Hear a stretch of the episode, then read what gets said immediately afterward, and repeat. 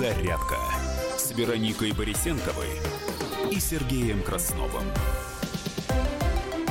Прекрасно. Здравствуйте. Последний день рабочей недели. Но второй день ноября. Потому что 2 ноября на календаре пятница, и это радует, прежде всего, и еще больше, наверное, радует, ну, по крайней мере, мы надеемся с Вероникой, то, что впереди у большинства 3 выходных, то есть 2 обычных и 1 день праздничный. Даже у Маши и Миши, которые традиционно работают так же, как и мы, неделя через неделю, следующая неделя короткая, потому что 5 число выходной. Ну вот мы и поговорим в том числе сегодня.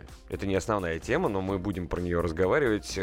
Прижился вообще, на ваш взгляд, этот праздник? Потому что я вот вспоминаю в свое время, да, для меня всегда ноябрьские праздники — это 7 ноября, которого уже нет давно. Да. В голове это осталось. А вот этот вот День народного единства, выходной день, который сделали. А зачем? Потому что народ привык, что в ноябрьске есть выходной? Почему не в сентябре? Почему может быть, нужно было просто заменить. Раз уж убрали тот, значит, нужно было что-то придумать другое. Да. Какое у вас мнение на этот счет? Да? Вот что для вас этот праздник? Просто дополнительный выходной или это праздник? Потому что в советское время, будем откровенно, да, с красными стягами, которые реяли на ветру, не побоюсь этой старой терминологии, да, ходили же на демонстрации, по телевизору их показывали.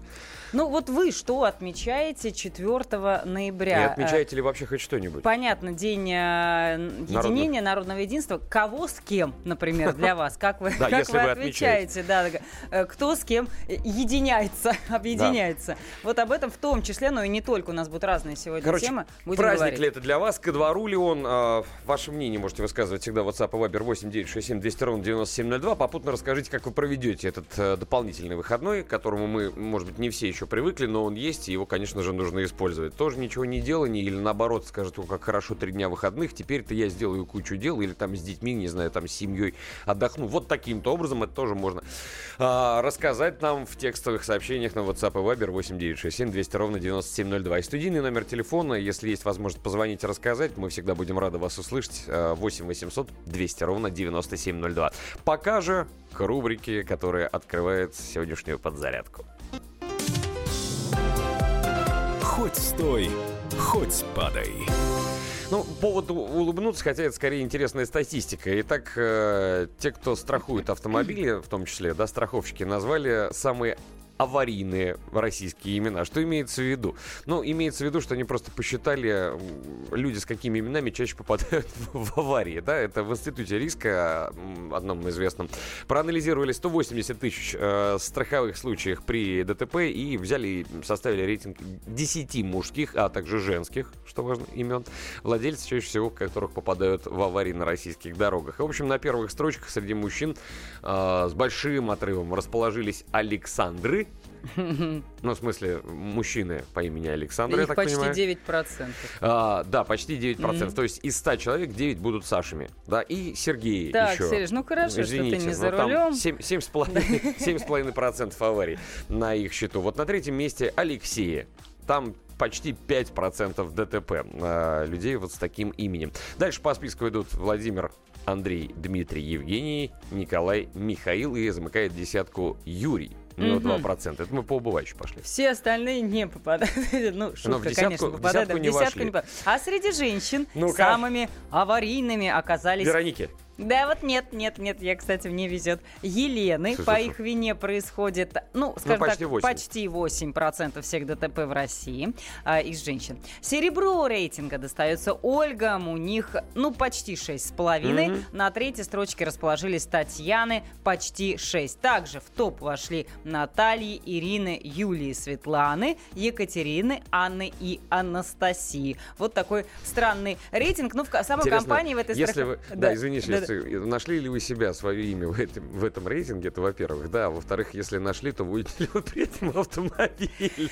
В самой компании, в страховой, которые выяснили вот эти все детали и составили такой, ну, забавный даже, скажем, рейтинг, сказали, что он имеет некие условности, поскольку в нем имена популярные у поколения 26-40-летних. У большинства аварий происходит как раз по вине водителей 26-34 лет, а это значит, что пройдут пройдут годы, и самым аварийным может стать Максим или, например, Тихон.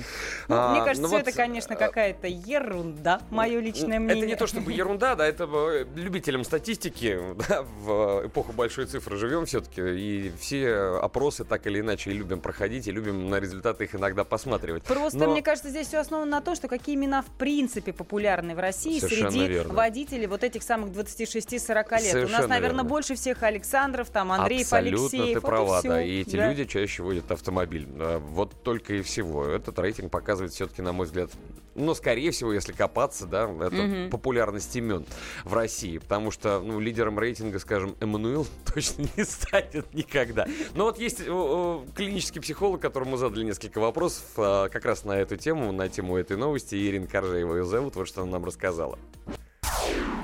Но вообще, конечно, по психологии, по науке имя на человека, на характер никак не влияет. На характер человека влияет все-таки больше социум. А так как у нас больше развиты эзотерические направленности, например, астрология, нумерология, и там очень много внимания уделяется именам. И, соответственно, люди, начитавшись этой информации, определенным образом относятся к людям, носящим те или иные имена. Например, Александр – это победитель, Ирина – это, не помню, кажется, что-то со спокойствием связано, и так далее. В зависимости от этого складываются некоторые отношения, которые тем или иным образом влияют на характер.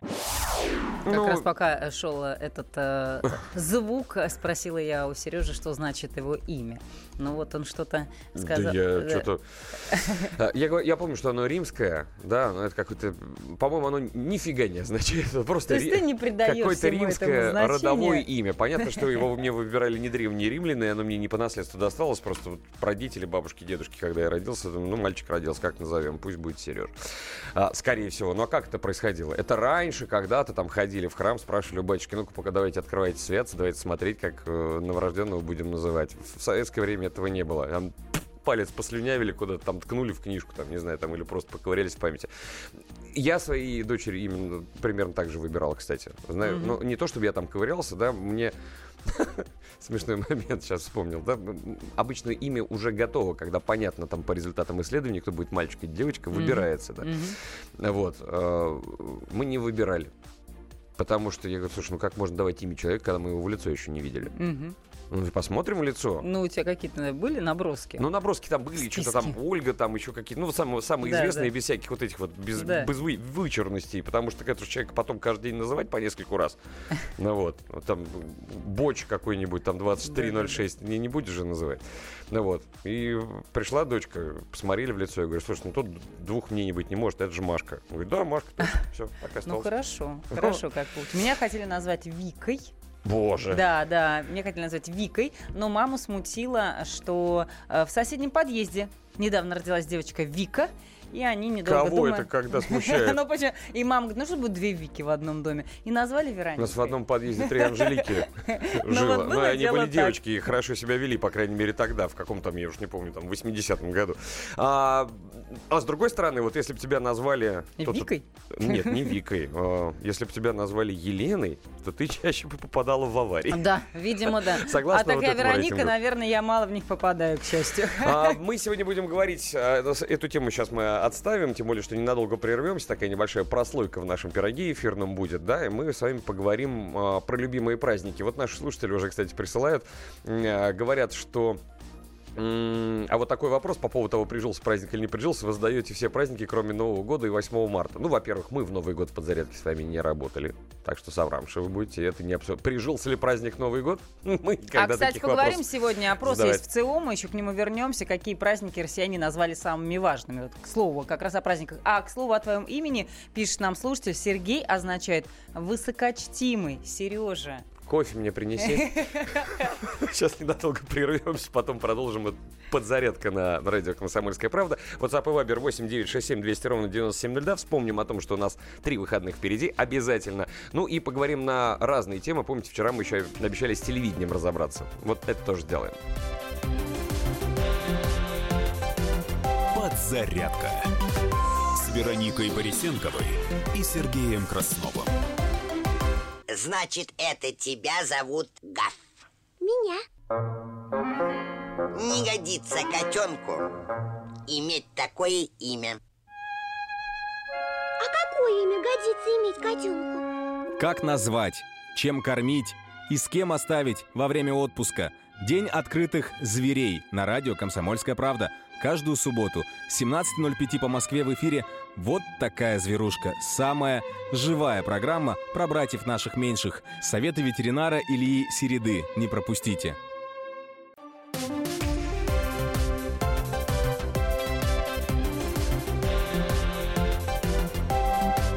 Подзарядка с Вероникой Борисенковой и Сергеем Красновым. Посмотрим сначала, что происходит на новостных лентах, так сказать, откроем гештальт сегодняшнего утра. Мы периодически раз в 30 минут между выпусками новостей говорим вам буквально одной строкой, что появилось на новостных лентах, чтобы вы были в курсе событий, ничего важного не пропустили. Ну и просто понимали, в каком мире мы с вами живем сейчас, а уже потом переходим ко всем остальным делам. Вот сейчас как раз такая рубрика. На минуту. США примут решение по санкциям против России после консультации Госдепа с Конгрессом. Австралийское оборонное предприятие «Аустрал» заявило о хакерской атаке, в результате которой были похищены личные дела сотрудников. Об этом накануне заявили. И в сообщении компании «Аустрал» сказано, что система безопасности предприятия была взломана неизвестными злоумышленниками. Казалось бы, причем здесь российские хакеры, хочется узнать. Но давайте подождем как бы развития событий. СМИ сообщили о заключенном контрактом на поставку и Индии двух фрегатов за $950 миллионов.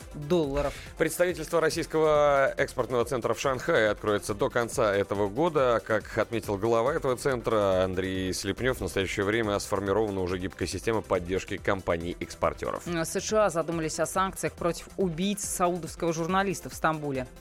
Еще одна новость. Китай вывел на орбиту 41-й спутник навигационной системы под названием «Бейду».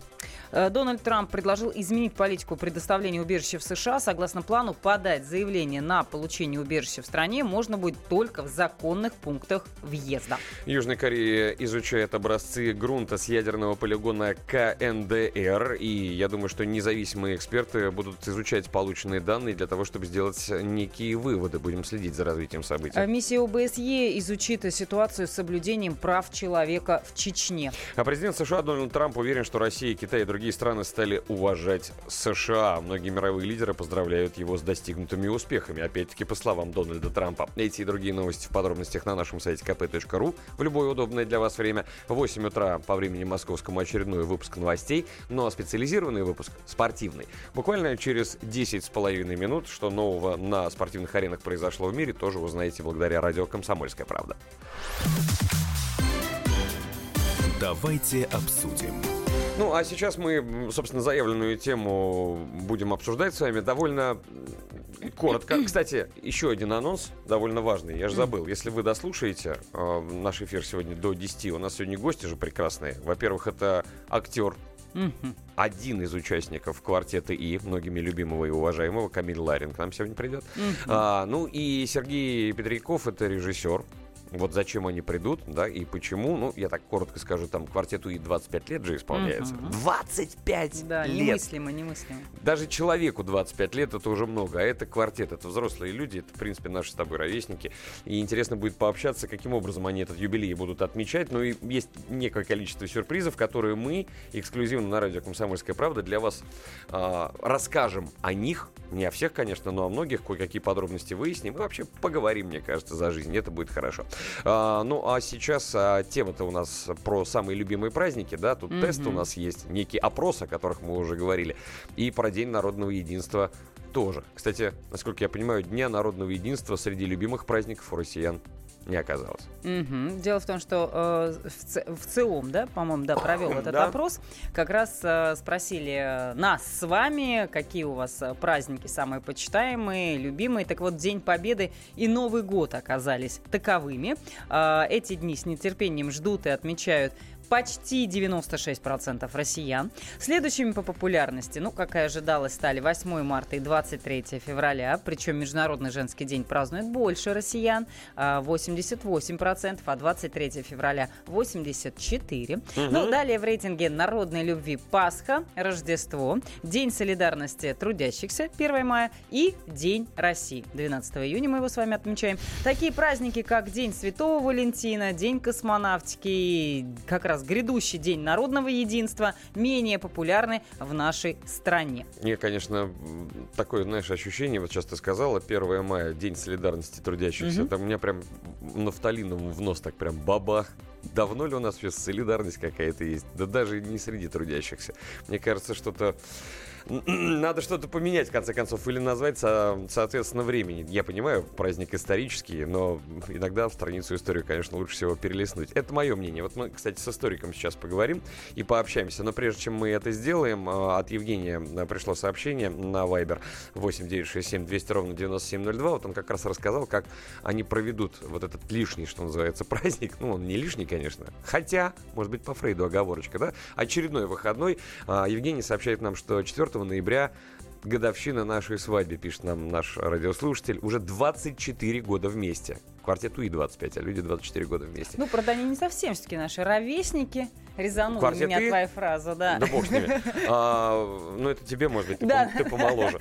Евгений продолжает писать. Сходим в храм Казанское, потом посидим в семейном кругу. Мне кажется, прекрасный план. Вот я сейчас без сарказма и без издевки говорю. Мне кажется, вот это правильно, это хорошо. И вот лишний выходной день тут как раз не лишний. Ну, а что у нас говорят историки по поводу праздников, да, про выбор даты? Почему именно он, да, удачный, неудачный и вообще хороший смысл у этого дня? Юрий Васильевич Емельянов. Послушаем его мнение, потому что человек разбирается как минимум в истории. Сама идея создать праздник 4 ноября связана с тем, что уже несколько поколений людей в нашей стране жили с памятью о 7 ноября. 7 ноября перестали праздновать, значит, надо что-то такое для постсоветской России. Но мне кажется, что постсоветской России как-то не очень было ясно, какой день праздновать. Сделали попытку отмечать в августе день российского флага, но он не стал общенациональным. Ну вот решили это связать с событиями 1612 года. В 612 году в это время шли бои за Москву. Они не очень еще были завершены к 4 ноября 612 года. Более того, после 4 ноября 612 года. Война еще, гражданская война в России, борьба с интервентами еще продолжалась. Идея, конечно, сделать какой-то праздник, посвященный единству, она хорошая идея. Но выбор даты, мне кажется, не очень удачный. А вам как кажется, выбор даты удачный или нет? WhatsApp, Viber 8 967 200 ровно 9702. Можете высказать свое мнение, в конце концов. Дима Глушков пишет нам: праздник ни о чем, мутный какой-то. Думаю, в понедельник пойду на работу. Ну, интересно, как. А если вы там работаете, ну, в смысле, у вас рабочий день, вам надо пойти, и вы просто сходите. Захотел, пришел, не захотел, не пришел. Тем не менее, эксперты рассказывают о пользе ноябрьских праздников, как выясняется. Я вот, кстати, слышал мнение краем уха одно, что осенний праздник обязательно нужен, особенно крестьянам и фермерам, потому что нужен лишний день для того, чтобы ты сейчас будешь вот удивлена, да, для того, чтобы перед зимовкой забить излишек скота. Ой, елки-палки. И по этому поводу обычно мясные праздники-то и происходят, да, вот эти вот дни урожая и прочее. Есть и такое мнение. Послушаем звонок 8 800 200 ровно 9702. Игорь на связи. Игорь, здравствуйте. Здравствуйте. Доброе утро. Доброе. Вчера не дали как раз по дороге домой с сыном разговаривали, он спрашивал, а что за праздник? Ну, мне уже возраст как бы 60+. Угу. Я не смог ответить, вот только что впервые услышал, что в 1600 там, каком-то году там что-то было. В общем, полнейшая ерунда. А еще вот ваш комментатор отметил, что много поколений праздновало 7 ноября. Угу. Ну, позвольте буквально пару фраз. Да, конечно. Он не был, знаете, политизирован. Вот мы пацанами сначала, ну, дети-то маленькие, делали рогаточки себе, такие, знаете, из проволочки, из кубочки, и по шарикам стреляли. Мы радовались. В старших классах, ну, после вот демонстрации, когда там транспаранты и все прочее, ну, в 10 классе мы уже там с девчатами там где-то портвишок, могли побаловаться. Да, было. Политики не было никакой. Не было. Была обязаловка, политики не было. У нас, к сожалению, Игорь, время выходит, но я могу сказать, что... инспектор гаджетов сейчас у нас. Игорь, спасибо вам большое за звонок. Послушаем следующую рубрику. Инспектор гаджетов. Всем привет, это Андрей Рябцев. Начнем с откровения властей. Замминистра цифрового развития, связи и массовых коммуникаций Алексей Волин признал, что блокировки в интернете по сути бесполезны. Цитирую: «Рано или поздно от них нужно будет отказаться, потому что люди обходят их, даже не замечая, что они имеют дело с технологиями, позволяющими обходить блокируемый контент». Волин сослался на китайский опыт. Телеграм и WhatsApp у китайцев официально заблокированы, но они ими вовсю пользуются. В России Телеграм, напомню, тоже блокируется, но по-прежнему популярен. Кстати, о WhatsApp. Скоро и в нем появится вездесущая реклама. Об этом объявили в Фейсбуке, который владеет мессенджером. Сегодня WhatsApp'ом по всему миру пользуется 1,5 миллиарда человек, при этом мессенджер ничего не зарабатывает. Марк Цукерберг решил это исправить. И не очень оптимистичная новость для тех, кто любит бесплатно смотреть кино в интернете. Теперь его будет намного сложнее найти. Яндекс и Mail.ru вчера подписали меморандум, по которому будут удалять ссылки на пиратский контент. Так что пользователей волей-неволей загоняют в платные онлайн-кинотеатры. Это был Андрей Рябцев. Счастливо. Радио «Комсомольская правда». Каждый вторник с 10 утра по московскому времени в программе «Главное вовремя» садово-огородные советы в прямом эфире. Про все, что зеленое, скажем так. Хочу, чтобы радиослушатели задавали свои вопросы. Большой эксперт. Самая удачная находка для всех работников мотыги и лопаты. Тетя Таня Кудряшова. И дети меня зовут мать всего зеленого. Вот такая петрушка на радио «Комсомольская правда». Слушайте и звоните по вторникам с 10 утра по московскому времени.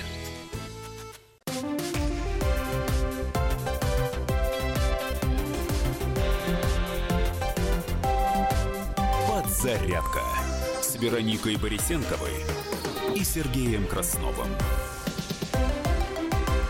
Всем здравствуйте. 7 часов 32 минуты. Подзарядка продолжается. Ваше сообщение WhatsApp Viber 8 967 200 ровно 9702 и телефон наш эфирный 8 800 200 ровно 9702. Вот, кстати, спасибо еще раз Игорю за то, что он нам позвонил, высказал свое мнение, вспомнил про 7 ноября, про то, что никакого политического подтекста, по крайней мере, в нашем детстве, там и в юности, и в зрелом возрасте, на мой взгляд, у большинства не было, у народа, да, а когда стал 4 ноября этот праздник, даже сейчас и объяснить детям невозможно, а что это за праздник? Да понимаешь, сынок. Нет, ну можно все это рассказать, всю подоплеку, да, про Минина и Пожарского, но, тем не менее, пока он, наверное, ну, даже взрослым, что уж говорить про детей, не очень понятен. В голове не отложилось. Нас в школе этому не учили. Как мы можем что-то сами рассказывать? Да, у нас сейчас куча других забот. Как ЖКХ оплатить? Ну вот Дима Глушков пишет: да, по мне все праздники хороши, лишь бы не работать.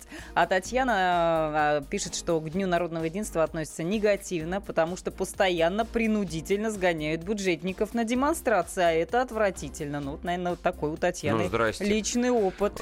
Нет, а чего личный опыт? Я могу сказать, в советское время на 7 ноября, ты думаешь, по желанию, что ли, люди выходили? Или на первомайскую манифестацию, как-нибудь, на демонстрацию? У нас все хорошо, мы рады, спасибо правительству.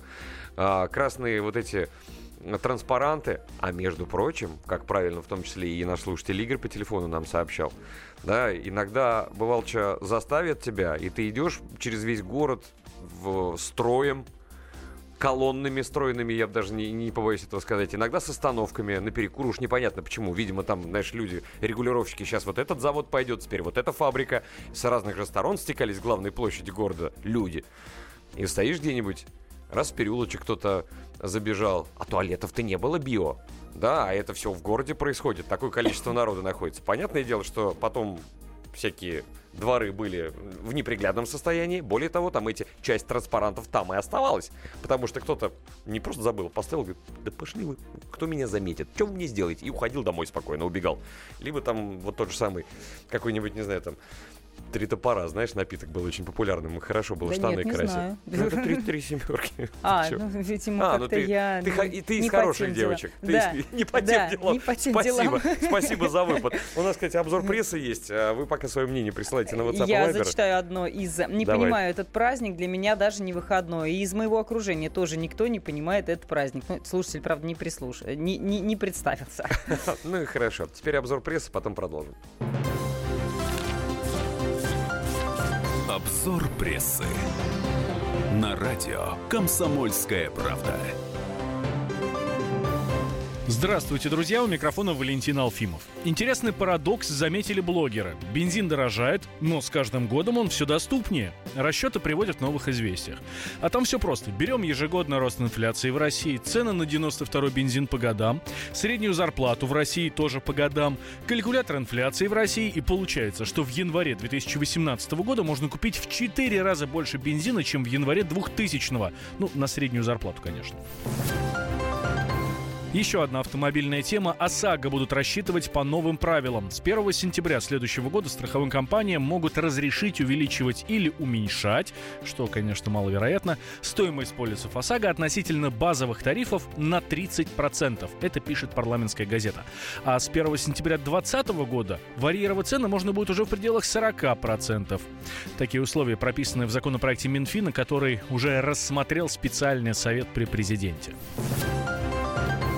Ялта, Феодосия, Алушта и Судак. В 2019 году в Крыму ведут туристический сбор. Как пишет ЕГРУ, в эксперименте будут участвовать как раз эти 4 города полуострова. Остальных это не затронет. Деньги с отдыхающих будут брать не круглый год, а в самые популярные месяцы с начала мая и до конца сентября. Речь, во всяком случае, пока идет о достаточно небольшой сумме. Всего 10 рублей в сутки.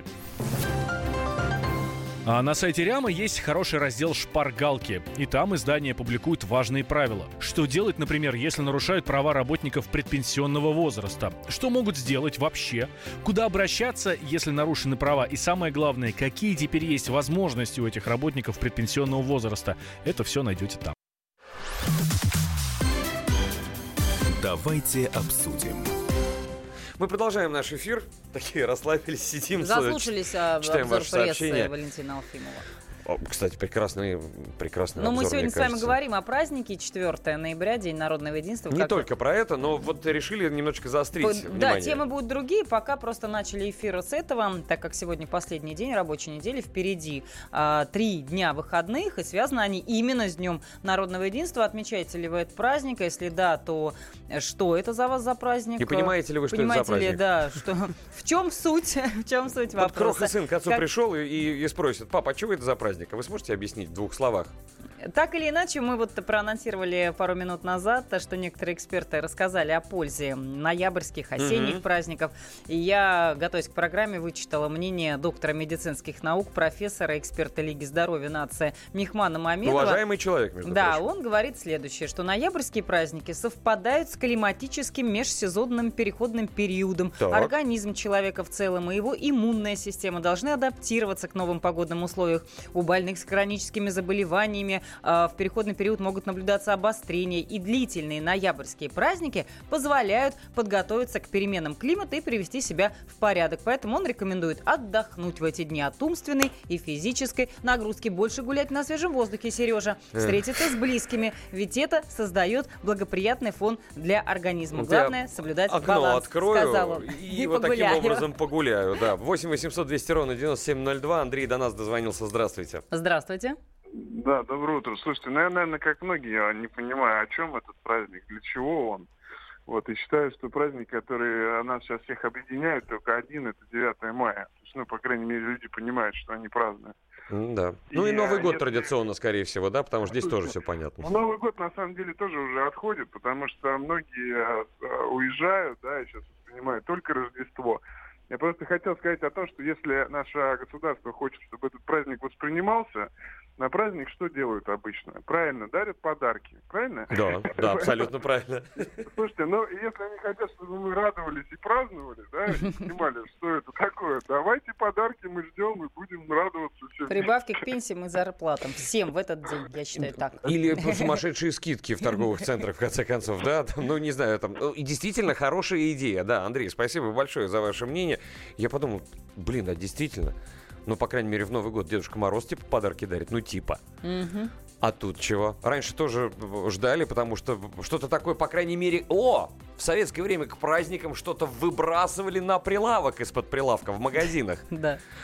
Зина! Зина! Звони всем! Мясо дают! Это да. И полгорода побежало, потому что мясо днем с огнем... Или денег на него не хватало, а тут какое-то и мясо вроде бы даже с минимальным количеством костей. У нас костей. Еще, да, есть звонок. Да. Здравствуйте. Геннадий звонился. Здравствуйте, Геннадий. Здравствуйте. Слушаем вас. Здравствуйте, уважаемые ведущие. Хочу высказать свое мнение по поводу грядущего праздника. Да-да-да. Вы знаете, что действительно, мне уже довольно-таки далеко за 50, с ностальгией вспоминаешь те прекрасные времена. Никто никого не заставлял, конечно, как вы говорите. Ну как же не заставляли? Попробуй не прийти. Можно было разве не прийти? Конечно. Ну да, ну, как вы говорите, никто меня не заметит в толпе. Приходили и тут же сразу потом как-то растворялись. Было-было, да. Вот. Ну, все равно, вот с моего детства мне больше всего запомнилось тот день, когда вот на плечах у отца демонстрация, праздник, люди радовались. И причем радость была такая не наигранная, не артистическая. Потом как-то собирались, я помню, застолья были. Вот эти же... Стол был не хуже, чем на Новый год. Да. Вот. А нынешний праздник, праздник единства, конечно, все возмущены, во всяком случае, наше поколение, в том плане, что непонятно, что за праздник. Единственное, это то, что этот праздник совпадает с праздником наших православных, это с иконой Казанской Божьей Матери. Да. Вот. Да. Поэтому завтра большая родительская, помяните тех, кто ушел из жизни. Вот. А в воскресенье, соответственно, сходите в храм и помолитесь Господу, чтобы наша жизнь была как можно лучше, процветала, и чтобы мы жили. Вот это революция. Вот это традиция, да. Вот это я понимаю. Геннадий, спасибо вам большое. Вот это хотя бы объяснимо, да, потому что есть какая-то история, и неважно, там человек уверовал или еще пока нет. Рано или поздно это со всеми произойдет, но, впрочем, это отдельная уже история. Так или иначе, давайте просто я немного хотя бы напомню, что 4 ноября стал большим государственным праздником, является официальным выходным днем. Праздник этот появился, утвержден был федеральным законом, подписанным в 2004-м Владимиром Путиным, и уже на следующий год, в 2005-м, его вся страна отмечала. Ну а инициатива изначально была от Межрелигиозного совета России, лидерами которого являются представители различных традиционных конфессий. Предложение совета отмечать праздник именно 4 числа было внесено не просто так. Дата празднования связана с трагическими событиями 1612 года, когда Москва была освобождена от интервентов из Польши. Вот сегодня в России проживает 195 народностей и народов. Они относятся к различным религиозным течениям. И задачей праздника изначально, вообще почему единство, было сводить к единению всех людей, проживающих в стране. Вот такие были задачи. У нас остается немножко времени до рубрики, да? Правильно я понимаю, сейчас к звукорежиссеру Жене обращаюсь? Александр Шатилов, который расскажет о значении праздника, нет? Понятно. Но я просто к тому, что мы же хотели там что-то про вот это кино поговорить. Да? Ну ладно, мы про вот это перенесем, кино. Неважно. Кстати, наши слушатели пишут, в том числе и в Ютьюбе. Рождество отмечают в Америке, в России только Новый год. Да во всем мире Рождество отмечают. Мы летоисчисление видим от Рождества Христова, если вы помните. Да, вся Европа отмечает Рождество. Это в советское время стали стыдливо скрыли это до нашей эры и нашей эры. А по сути дела дата-то одна и та же просто. Вот. И поэтому Новый год насаждали, а на самом деле... На самом деле все отмечают Рождество прежде всего, а Новый год это так уже просто начало даты. Ну там целая историческая штука, почему Рождество не совпадает с Новым годом, да, но это уже как-то еврейские заморочки, всерьез могу сказать, там это традиция, потому что Иисус Христос все-таки там же родился. Но это не об этом сейчас, не о новогодних праздниках, а именно об этих. Никогда не праздновал этот день, воспринимал просто как выходной. Вот, кстати, мне понравилось то, что Геннадий сказал. Это действительно правда. После детей же брали с собой. Никто не говорил, что приводите детей. Это никто не заставлял. Но люди брали с собой детей, и дети действительно радовались, и с шариками ходили. Это было какое-то ощущение праздника. Люди хохотали, там не то чтобы там, может быть, даже и танцевали. Я это тоже помню, меня дед тоже брал. И потом, когда мы после того, как пройдем по главной площади, было же интересно, покажут тебя по телевизору или нет, потому что в прямом эфире все это было. Приходишь потом домой к бабуле, говорю, бабуля, ты видела нас по телевизору? Она смотрит, говорит, нет. Я говорю, а почему? Так я же на кухне, а там действительно стол, как на Новый год. Все салаты, понимаешь, там все горячее, садишься, по телеку тоже какое-то кино показывают. И кто-то еще в гости пришел, и соседи зашли, и как-то вот хорошо. И никто не говорит, ну блин, когда же у нас цены на бензин обратно? Да. Были времена. Пишите, стареем. Звоните 8-800-200-97-02 и WhatsApp Viber 8-967-200-97-02. Скоро продолжим.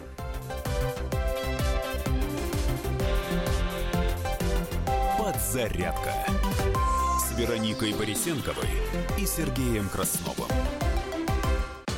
Рецепт приготовления лучшего утреннего шоу от Михаила Антонова и Марии Бачениной. Это очень просто. Берем главные темы из интернета.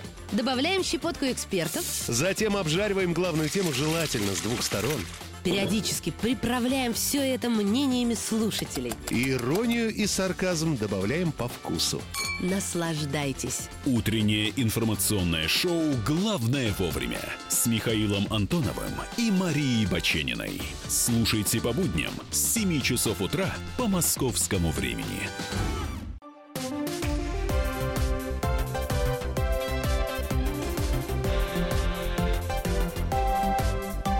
Зарядка с Вероникой Борисенковой и Сергеем Красновым. Здравствуйте, всем хорошего дня и хорошего настроения. Сейчас будем продолжать. Сначала коротко расскажем о том, что в мире происходит. Взглянем на новостные ленты. Давно у нас не было выпусков новостей. А после этого уже окунемся в рубрики и продолжим обсуждение разных тем. Она будет сегодня не одна, хочу вас успокоить, потому что большие анонсы. И гости в 10 утра должны к нам прийти. Хорошие гости. Один из участников известный. Квартета И, да, кое-что есть что обсудить. И новые проекты, и новые открытия, ну и юбилей. Собственно, этого квартета также сегодня обговорим в эфире «Радио «Комсомольская правда». Но сначала, как я уже сказал, новостные ленты. На минуту. Тут вот какая новость бросилась мне в глаза, честно, в глаза... Прям кинулась? Кинулась, да. В Саранске мужчина украл более 18 тонн шоколада. Следователи завершили предварительное расследование о похищении водителем-экспедитором в Саранске более 18 тонн шоколада. В 2016 году все произошло. 54-летний мужчина на служебном грузовике с прицепом вывез с автостоянки вот это вот такое огромное количество шоколадной продукции на сумму 2,5 миллиона рублей. Ничего себе. Шоколад ни в чем не виноват. Отчет о причинах крушения индонезийского Боинга будет готов в течение месяца. По законам Индонезии на полноценное расследование обстоятельств катастрофы отводится 1 год. СМИ узнали о прекращении атак Израиля на Сирию после поставок Дамаску С-300. Ангела Меркель считает подходы Германии и Украины к Северному потоку-2 разными. Вот что она заявила. Билл Гейтс отказался сотрудничать с Саудовским фондом из-за дела об убийстве Хашакджи. Минтруд совместно с Минэкономики и Минфином может к 2022 году разработать меры стимулирования работодателей для приема на работу женщин с детьми от 1,5 до 3 лет. Дональд Трамп заявил, что Россия и Китай стали уважать США. Ну а Госдеп одобрил итоги 4-стороннего саммита по Сирии в Стамбуле. Эти и другие новости на нашем сайте kp.ru в любое удобное для вас время. Выпуск новостей не заставит себя долго ждать. Буквально через 10,5 минут он в эфире радио «Комсомольская правда». А мы переходим к другим рубрикам. Вот это кино! Наш любимый кинообозреватель Денис Корсаков на прямой связи в рамках рубрики «Вот это кино». Денис, приветствуем. Да, доброе утро. Доброе. Может быть, итоги кинонедели, хотя она была, конечно же, коротка, да, перед тем, как уйти на большие праздники, чтобы люди понимали, зачем и куда лучше всего пойти посмотреть на широкий экран. Ну, смотрите, есть фильм «Богемская рапсодия», который главная, наверное, премьера недели. Это фильм про Фредди Меркьюри и про группу Queen, вот, который очень многие ждали, очень многие рассчитывали на то, что это будет действительно достойно какая-то картина про Фредди Меркьюри, но оказалось, что это вполне такой рутинный, стандартный байопик, как называется, биографическая картина. Вот, там Рами Малик, достаточно неплохой актер, который всем известен по сериалу «Мистер Робот». Вот, но как-то не получилось. То есть, как всегда, как это часто бывает, да, трейлеры и тизеры, это, пожалуй, даже интереснее, чем сам фильм, потому что смотришь мурашки. Интересное там это музыка, собственно, Фредди Меркьюри, которую, собственно, все могли без помощи Брайана Сингера и Рами Малика услышать. Вот, а если говорить о других картинах... Денис, я просто мнение одного из наших слушателей уже сразу пришло. Он сказал, что кино хорошее, но какое-то попсовое. Оно намного скучнее, чем все было на самом деле, по большому счету. Да, изложение того, что я и сам знал, как большой любитель творчества Queen. Вот что написал слушатель. Он прав, на самом деле. Оно действительно попсово, оно действительно достаточно скучно и, собственно, ничего не добавляющее к тому, что любой человек может прочитать в Википедии. Но есть еще фильм Надежды Михалковой «Проигранное место». Это хоррор. Надежда Михалкова, мы понимаем, что это дочь Никиты Сергеевича Михалкова. Это ее режиссерский дебют. И да, она сняла фильм ужасов, основанный на городской легенде, про то, что якобы в кинотеатрах есть такое проклятое место. Вот тот, кто придет в кино и тот, кто на него сядет, он обязательно в скорости умрет. И герои ее фильма, это старшеклассники, они, соответственно, садятся на эти места и умирают. Вот, но, честно скажу, я не видел пока эту картину, потому что, не получилось попасть. Описание и завязка не призваны на то, чтобы люди шли в кинотеатр и садились на какие-то места. Но, тем не менее, мне очень хочется верить, что и как и Анна Михалкова, и Надежда Михалкова, Аня, которая играет там, кстати, одну из главных ролей, природа точно не отдохнула, и я думаю, что на Надежде тоже она не отдохнула. Хорошо, галочку поставим. Значит, там, грубо говоря, богемская рапсодия минус, здесь плюс с минусом, а есть что-то такое прям... Прям плюс. Прям плюс, Денис. Прямо плюс, честно говоря, даже не знаю. Сейчас вряд ли смогу сказать, такой не очень хороший уикенд получился у нас. Странно. А я хотел спросить мнение по вы тут про Бобровых, суперсемьи или как там эти супергерои российские. Это что за кино? Кстати, что еще идет в прокате, что можно посмотреть? «Звезда родилась». Это неожиданно очень хорошая актерская работа Леди Гаги, которую никто не подозревал актрису, и казалось, что это такое, просто фифа. Но она хорошо сыграла в очень хорошем фильме. Это уже 5-й ремейк, и снял его Брэдли Купер. Это актер, который многим известен. Это его режиссерский, опять же, дебют, как у Надежды Михалковой. Это действительно, судя по всему, один из самых очевидных кандидатов на «Оскар». И, как ни странно, мне казалось, это фильм, который должен был снимать изначально Клинт Иствуд. И главные роли там должны были играть Ди Каприо и Бейонсе. Но потом все это развалилось, и потом в результате все это снял Брэдли Купер. Честно говоря, я прям махнул рукой на весь проект. Мне показалось, что и Брэдли Купер не такой хороший режиссер, как Иствуд. И Леди Гага, конечно, не Бейонсе. И Брэдли Купер, опять же, не Ди Каприо. Но как ни странно, как ни неожиданно, но у него все очень хорошо получилось. Если кто-то сейчас из наших слушателей плохо себе представляет, Брэдли Купер — это один из главных героев фильма «Мальчишник в Вегасе». Одна из последних таких... в частности, да. Но здесь снимался, он, к сожалению, не очень популярен в России, но он, неплохой актер, прямо скажем, но никто не думал, что он окажется хорошим режиссером, а он оказался. И такое маленькое чудо. Значит, с плюсом как раз это кино «Звезда родилась». Если кто-то захочет в ближайший долгий трехдневный уикенд посетить кинотеатр, то это повод как раз беспроигрышный, да, и Брэдли Купер, и Леди Гага, и сам по себе сюжет наверняка интересный, да, иначе бы ты об этом не говорил. Спасибо большое, Денис Корсаков, обозреватель, наш специальный, между прочим, кинообозреватель «Комсомольской правды», рассказал о том, что происходит у нас на больших экранах в кинотеатрах российских сейчас, что в прокате, выясняется, что... Нет, ну, смотрите, мы нашли фильм, скорее, с минусом, к сожалению, это «Богемская рапсодия», потому что все его ждали и говорили, о, наконец-то, но для поклонников и тот, кто хорошо знает историю группы Queen и самого Фредди Меркьюри, ничего такого, это просто, ну, может быть, такой документальный фильм, да, но если даже кинокритики и простые слушатели... Нет, можно сходить проверить, ради бога. Ну вот, есть фильм «Так себе», с плюс-минус, да, который даже не посмотрел Денис Корсаков, поэтому он с плюс-минусом. Ну и вот «Звезда родилась». А сейчас мы вспомним вот какую дату, чтобы послушать песни. Сегодня день рождения у Ирины Богушевской, российской певицы, поэтессы и композитора. 2 ноября 1965 года она родилась. Мы ее поздравляем и послушаем ее песню в конце этого часа.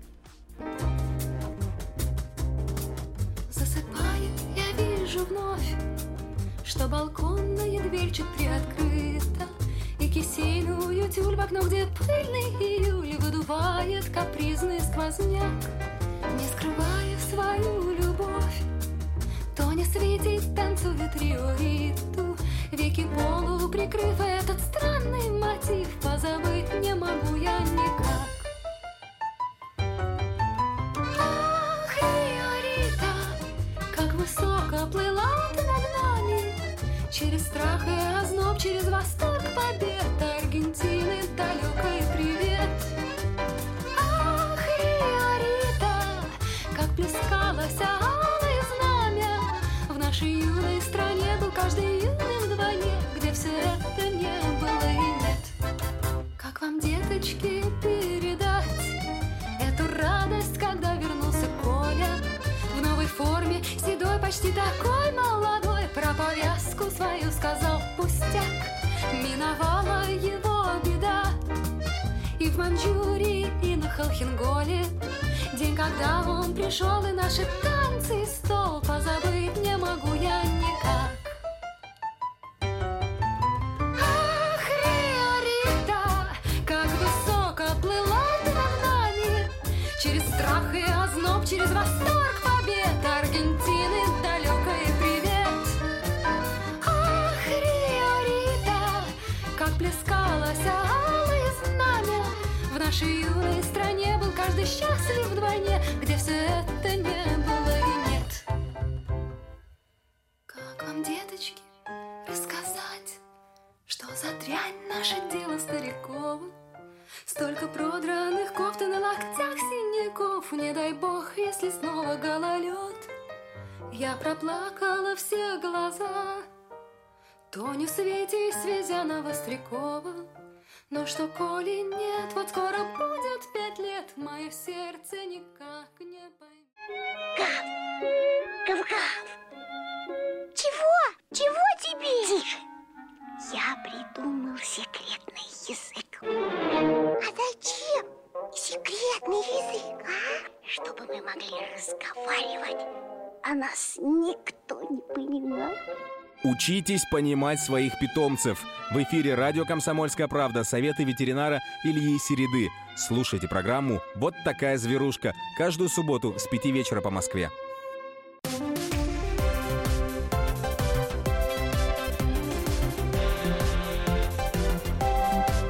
Подзарядка с Вероникой Борисенковой и Сергеем Красновым. Всем здравствуйте, это снова мы. Доброе утро, подзарядка. Вместе с вами пятница, 2 ноября на календаре. На следующей неделе Маша и Миша. Со вторника, правда, еще раз напомним, 3 дня выходных. Ну, так получается, что праздничный день народного единства попадает на выходной, и его, в общем, на понедельник перенесли, присовокупили. Поэтому отдыхать будем, и об этом, конечно, мы тоже с вами сегодня разговариваем, но сейчас окунемся в нашу рубрику, которая позволяет... Ну, она, скажем так, просто интересная. Что она позволяет? Позволяет она получить информацию. Хоть стой, хоть падай. Вот так мы ее называем, и здесь такая, знаете, скорее развлекательная информация, развлекательного характера, ну и познавательного, конечно, в том числе. И вот прямо сейчас мы связались с заместителем главного редактора радио «Комсомольская правда» с Константином Придобайло. Константин, доброе тебе все. Здравствуй. Привет, Кость. Привет. Доброе утро, да. Доброе все, да. День выходные завтра уже, все. Согласен, да. И все-таки поговорить мы хотели на другую тему. Дело в том, что что мы знаем, что ты заморочился, нашел специальный ресурс, о котором не все знают, и написал письмо осужденному Александру Кокорину, да, который в СИЗО сейчас находится. И более того, он ответил не лично тебе, а радио «Комсомольская правда», потому что ты писал от имени радиостанции, да, насколько я понимаю. Расскажи чуть подробнее. Ты зачем написал, Кость? Хотел поддержать или вообще? Или хотел проверить, будет ли обратная связь? Дошла ли малява? Дошла ли малява? На самом деле, я написал и Кокорину, и Мамаеву. Ответил только Кокорин. Не знаю, к счастью или к сожалению. Может, у Мамаева депрессия. На самом деле, да, ресурс... Я вообще не верил, что такое возможно, но все оказалось очень просто.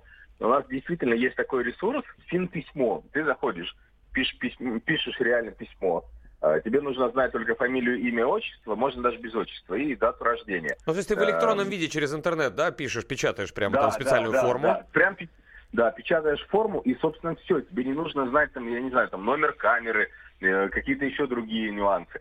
Поэтому, на самом деле, любому человеку, который находится, например, там в СИЗО Бутырка, и не только, можно написать. Вот я, собственно, написал и Павлу Кокорину, написал, да, даже не верил, что ответят, поэтому написал какие-то такие банальности из разряда, там, ну, привет, как дела, как сидится, есть ли там возможность тренироваться и так далее. И вот мне Кокорин ответил, написал, что все нормально, тренируется почти каждый день, и все будет хорошо.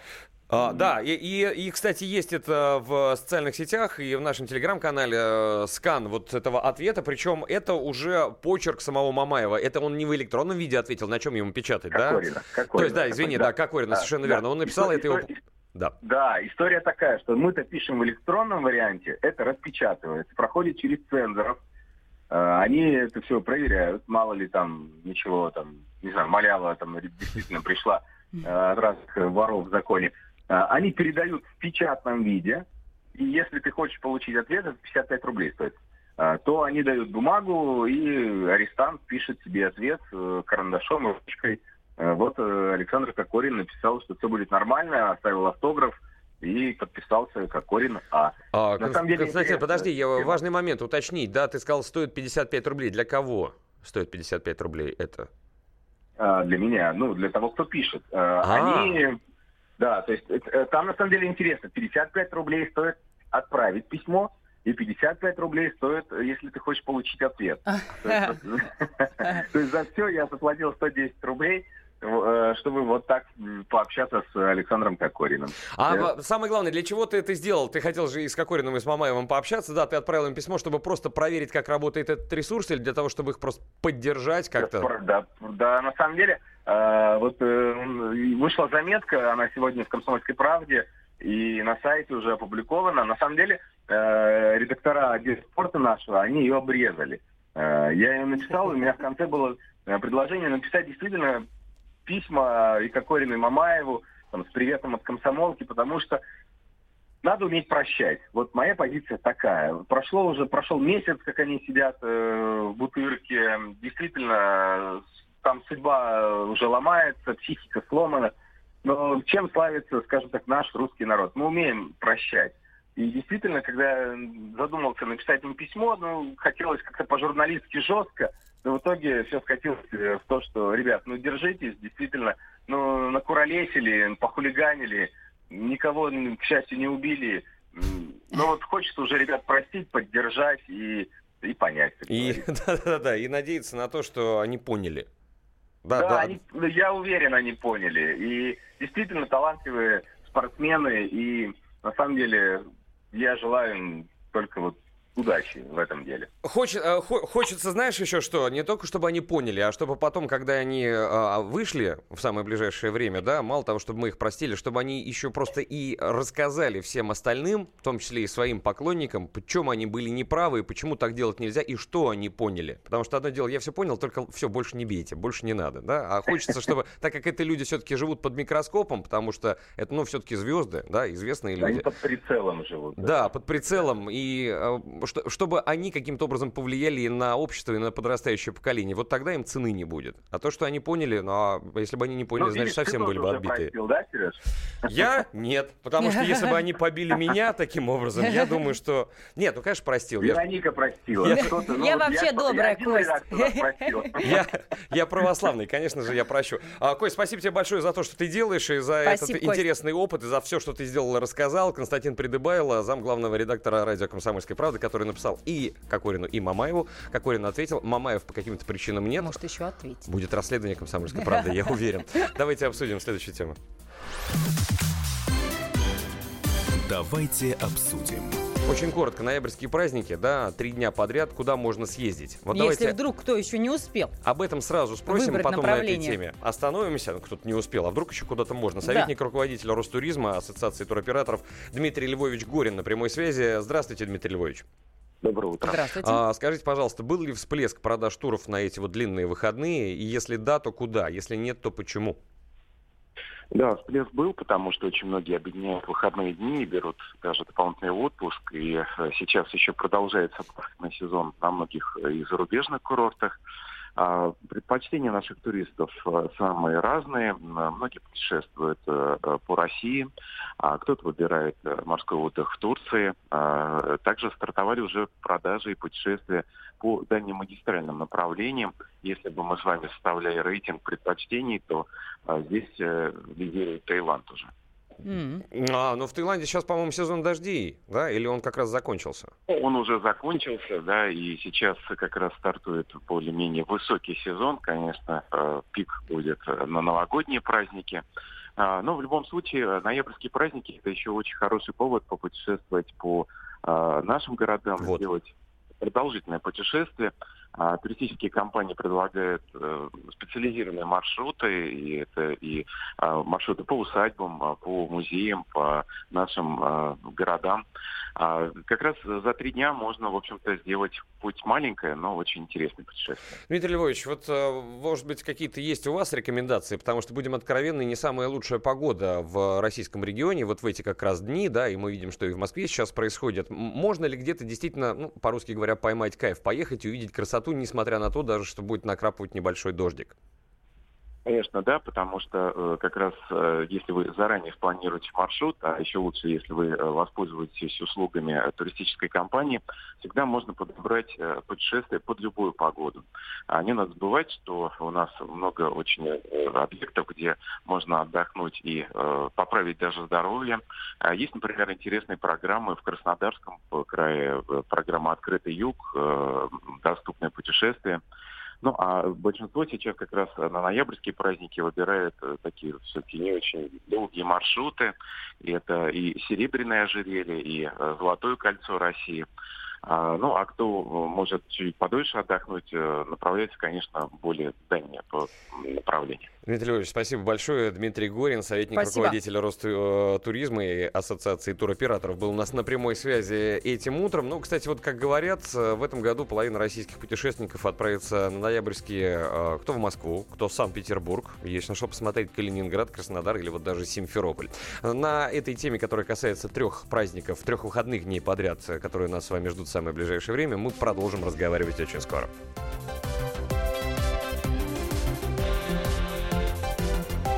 Зарядка с Вероникой Борисенковой и Сергеем Красновым. Британские ученые доказали: главное вовремя. Утреннее шоу «Главное вовремя» с Михаилом Антоновым и Марией Бачининой слушайте по будням с 7 до 11 утра по московскому времени.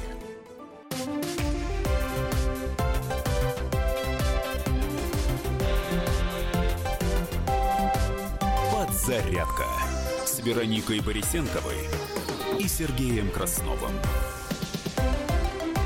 Здравствуйте. Здравствуйте. Сейчас мы окунемся дальше в нашей рубрике, коих великое множество в программе «Подзарядка». Но сначала снова посмотрим на новостные ленты, что там появилось свеженького. На минуту. Япония ужесточит правила для экипажей самолетов после ареста пилота за пьянство. Это было, кстати, совсем недавно. Президент США Дональд Трамп поручил ключевым должностным лицам начать разработку торгового соглашения с Китаем. Вот агентство Bloomberg сообщает со ссылкой на источники, что президент США намерен предоставить положение председателю КНР Си Цзиньпину на саммите G20, который пройдет в Аргентине с 30 ноября по 1 декабря.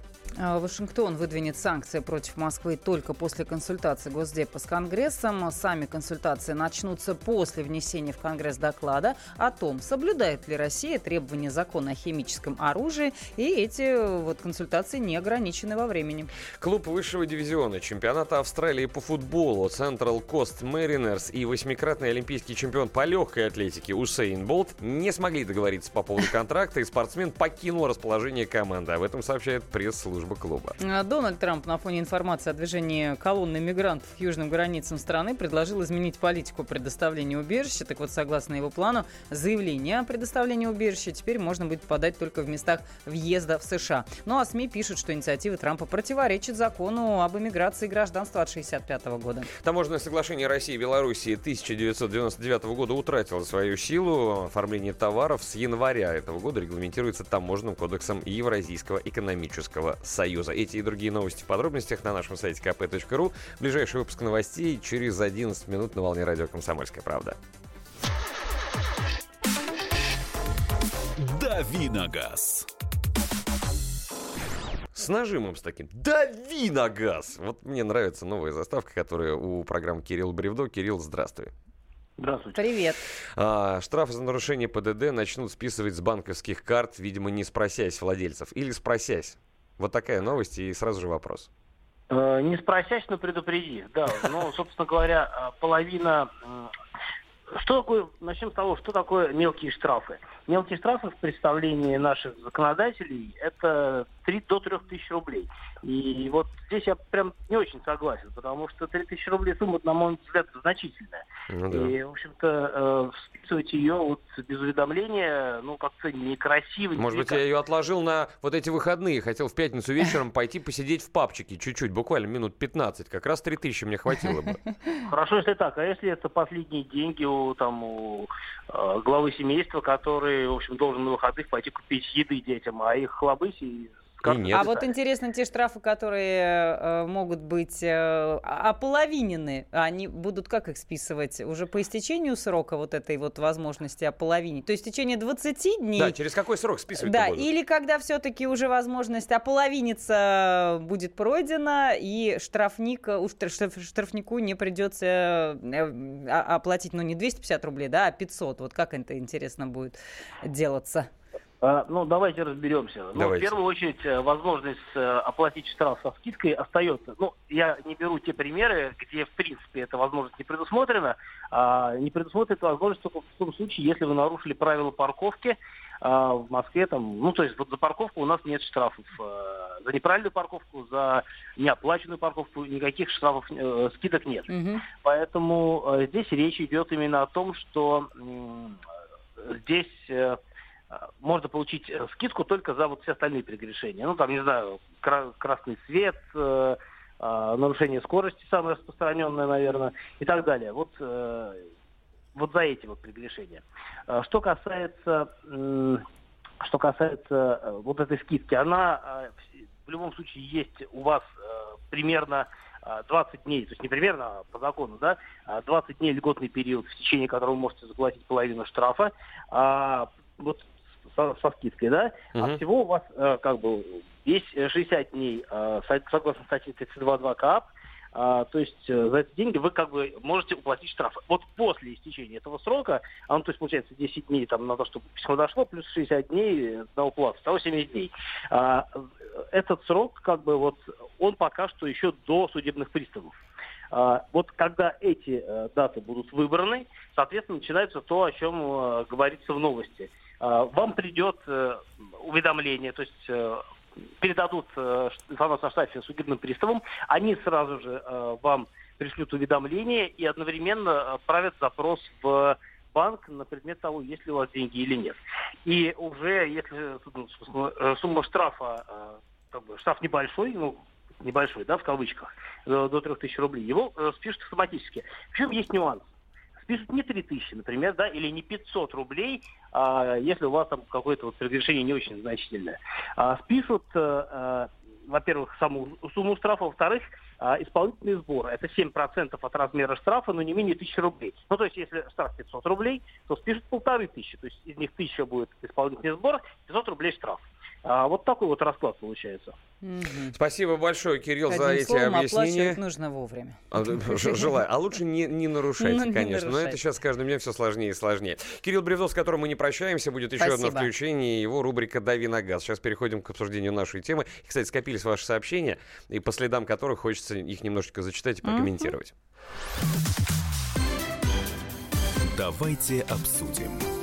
Много сообщений. При том, что они на разные темы, потому что обсуждаем разные, да, нюансы. Давай сейчас, чтобы сообщения просто не канули в лету, потому что продолжают сыпаться новые, а мы не хочется забывать, например, интересные мысли. Да, есть. Мы, например, спрашивали, как вы относитесь к празднику День народного единства, который отмечается 4 ноября. Отмечаете ли вы его? За что поднимаете тост? В чем видите его смысл? Ну вот пишет нам слушатель, не представился. На демонстрацию 7 ноября не хотелось идти, потому что было холодно. Но идти нужно было обязательно. Но все равно было ощущение праздника, а сейчас просто выходной. Воспринимается как переписывание истории. А вот события октября 17-го ближе, поэтому праздник был понятней. Владимир нам написал, а мне нравится этот праздник. У нас 3 ноября день свадьбы, и после праздника на следующий день выходной. Очень удобно. Согласен, почему нет? В России две беды. То нет продуктов для празднования, то нет денег. Знаете, вот мне одна знакомая сказала фразу, которая мне понравилась. Она не ей принадлежит, но это только соберешься разбогатеть, то трусы порвались, то кран на кухне прохудился.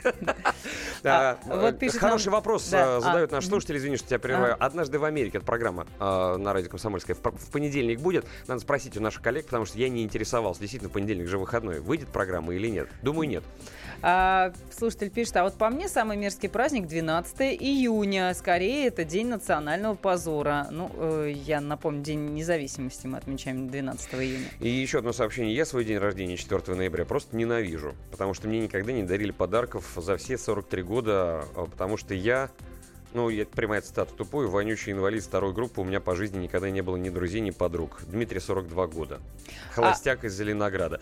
Дим, держитесь, правда. Чем мы можем вам помочь? Напишите, может быть, действительно чем-то поможем. Может быть, подарок пришлем, в конце концов. Что дальше?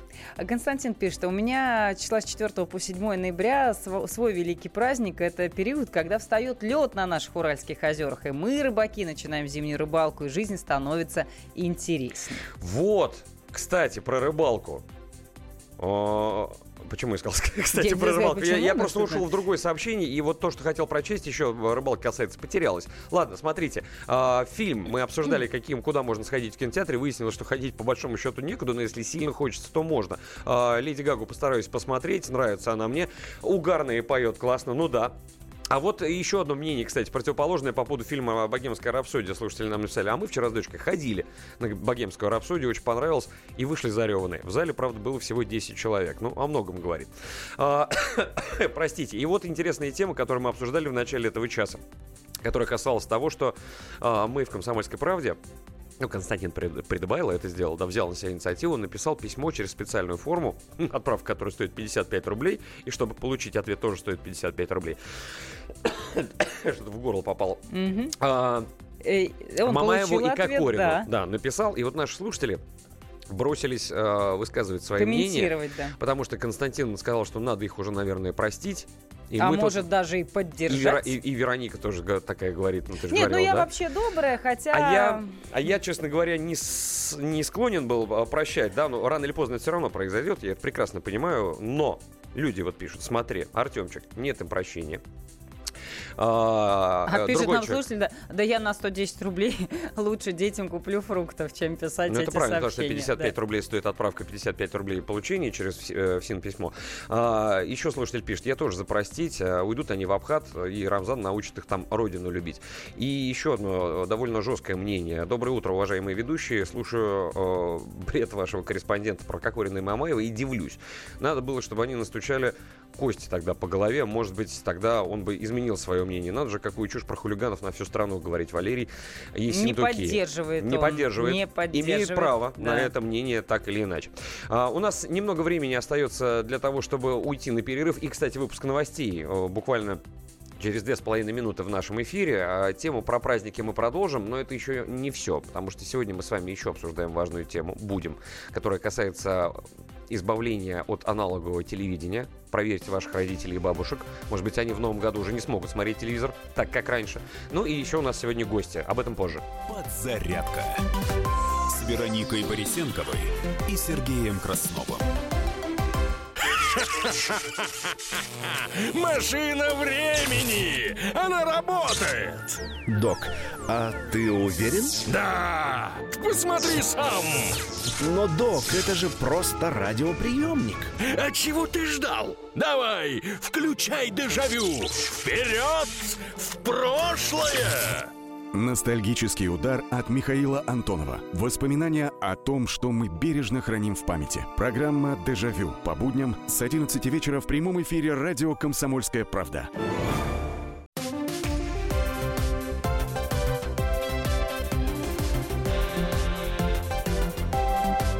Подзарядка с Вероникой Борисенковой и Сергеем Красновым. Продолжаем предпраздничную подзарядку. Ну, не то чтобы завтра праздник, хотя пятница — это всегда праздник. Наконец-то, когда просыпаешься и думаешь, блин, как же я устал.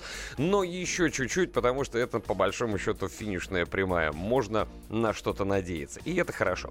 Подзарядка будет продолжена и к теме аналогового и цифрового телевидения, которую нам придется с вами пережить, эту эру, да, перехода с одного на другое. Вы скажете, для чего? Давно уже все произошло. Нет, есть вопрос, который обсудить надо. Вы поймете очень скоро. Но сначала дадим слово нашим коллегам, потому что есть программы, которые в эфире радио «Комсомольская правда» звучат, и их нужно анонсировать, потому что они интересные. Не переключайтесь. Предприниматель Дмитрий Потапенко с нами на прямой связи прямо сейчас. Дмитрий, здравствуй. Доброе утро, коллеги. Доброе. В 19 часов, сразу после программы новостей, выпуска новостей, не боюсь этого слова, на радио «Комсомольская правда» сегодня программа «По сути дела», автором которой ты являешься и ведущим. О чем пойдет речь? Ну, я возьму, конечно, 4 новости, но я сейчас раскрою только одну, две затравки, потому что у нас не так много времени, потому что мы нарастили золотовалютные запасы, распродали американские ценные бумаги, но накупили кучу золота. И нам говорят, что сейчас все будет хорошо, потому что золото вне политики, вне конкуренции. И тут проклятый Дональд Иванович Трамп как в пику нам говорит, что он выпустил указ, подписал его, что в Венесуэле он запретит распоряжаться своим золотовалютным запасом, точнее золото. То есть все-таки золото каким-то образом отслеживается. И вот это мы, естественно, обсудим, насколько для нас формирование вот этого золотого запаса, это безопасно или небезопасно.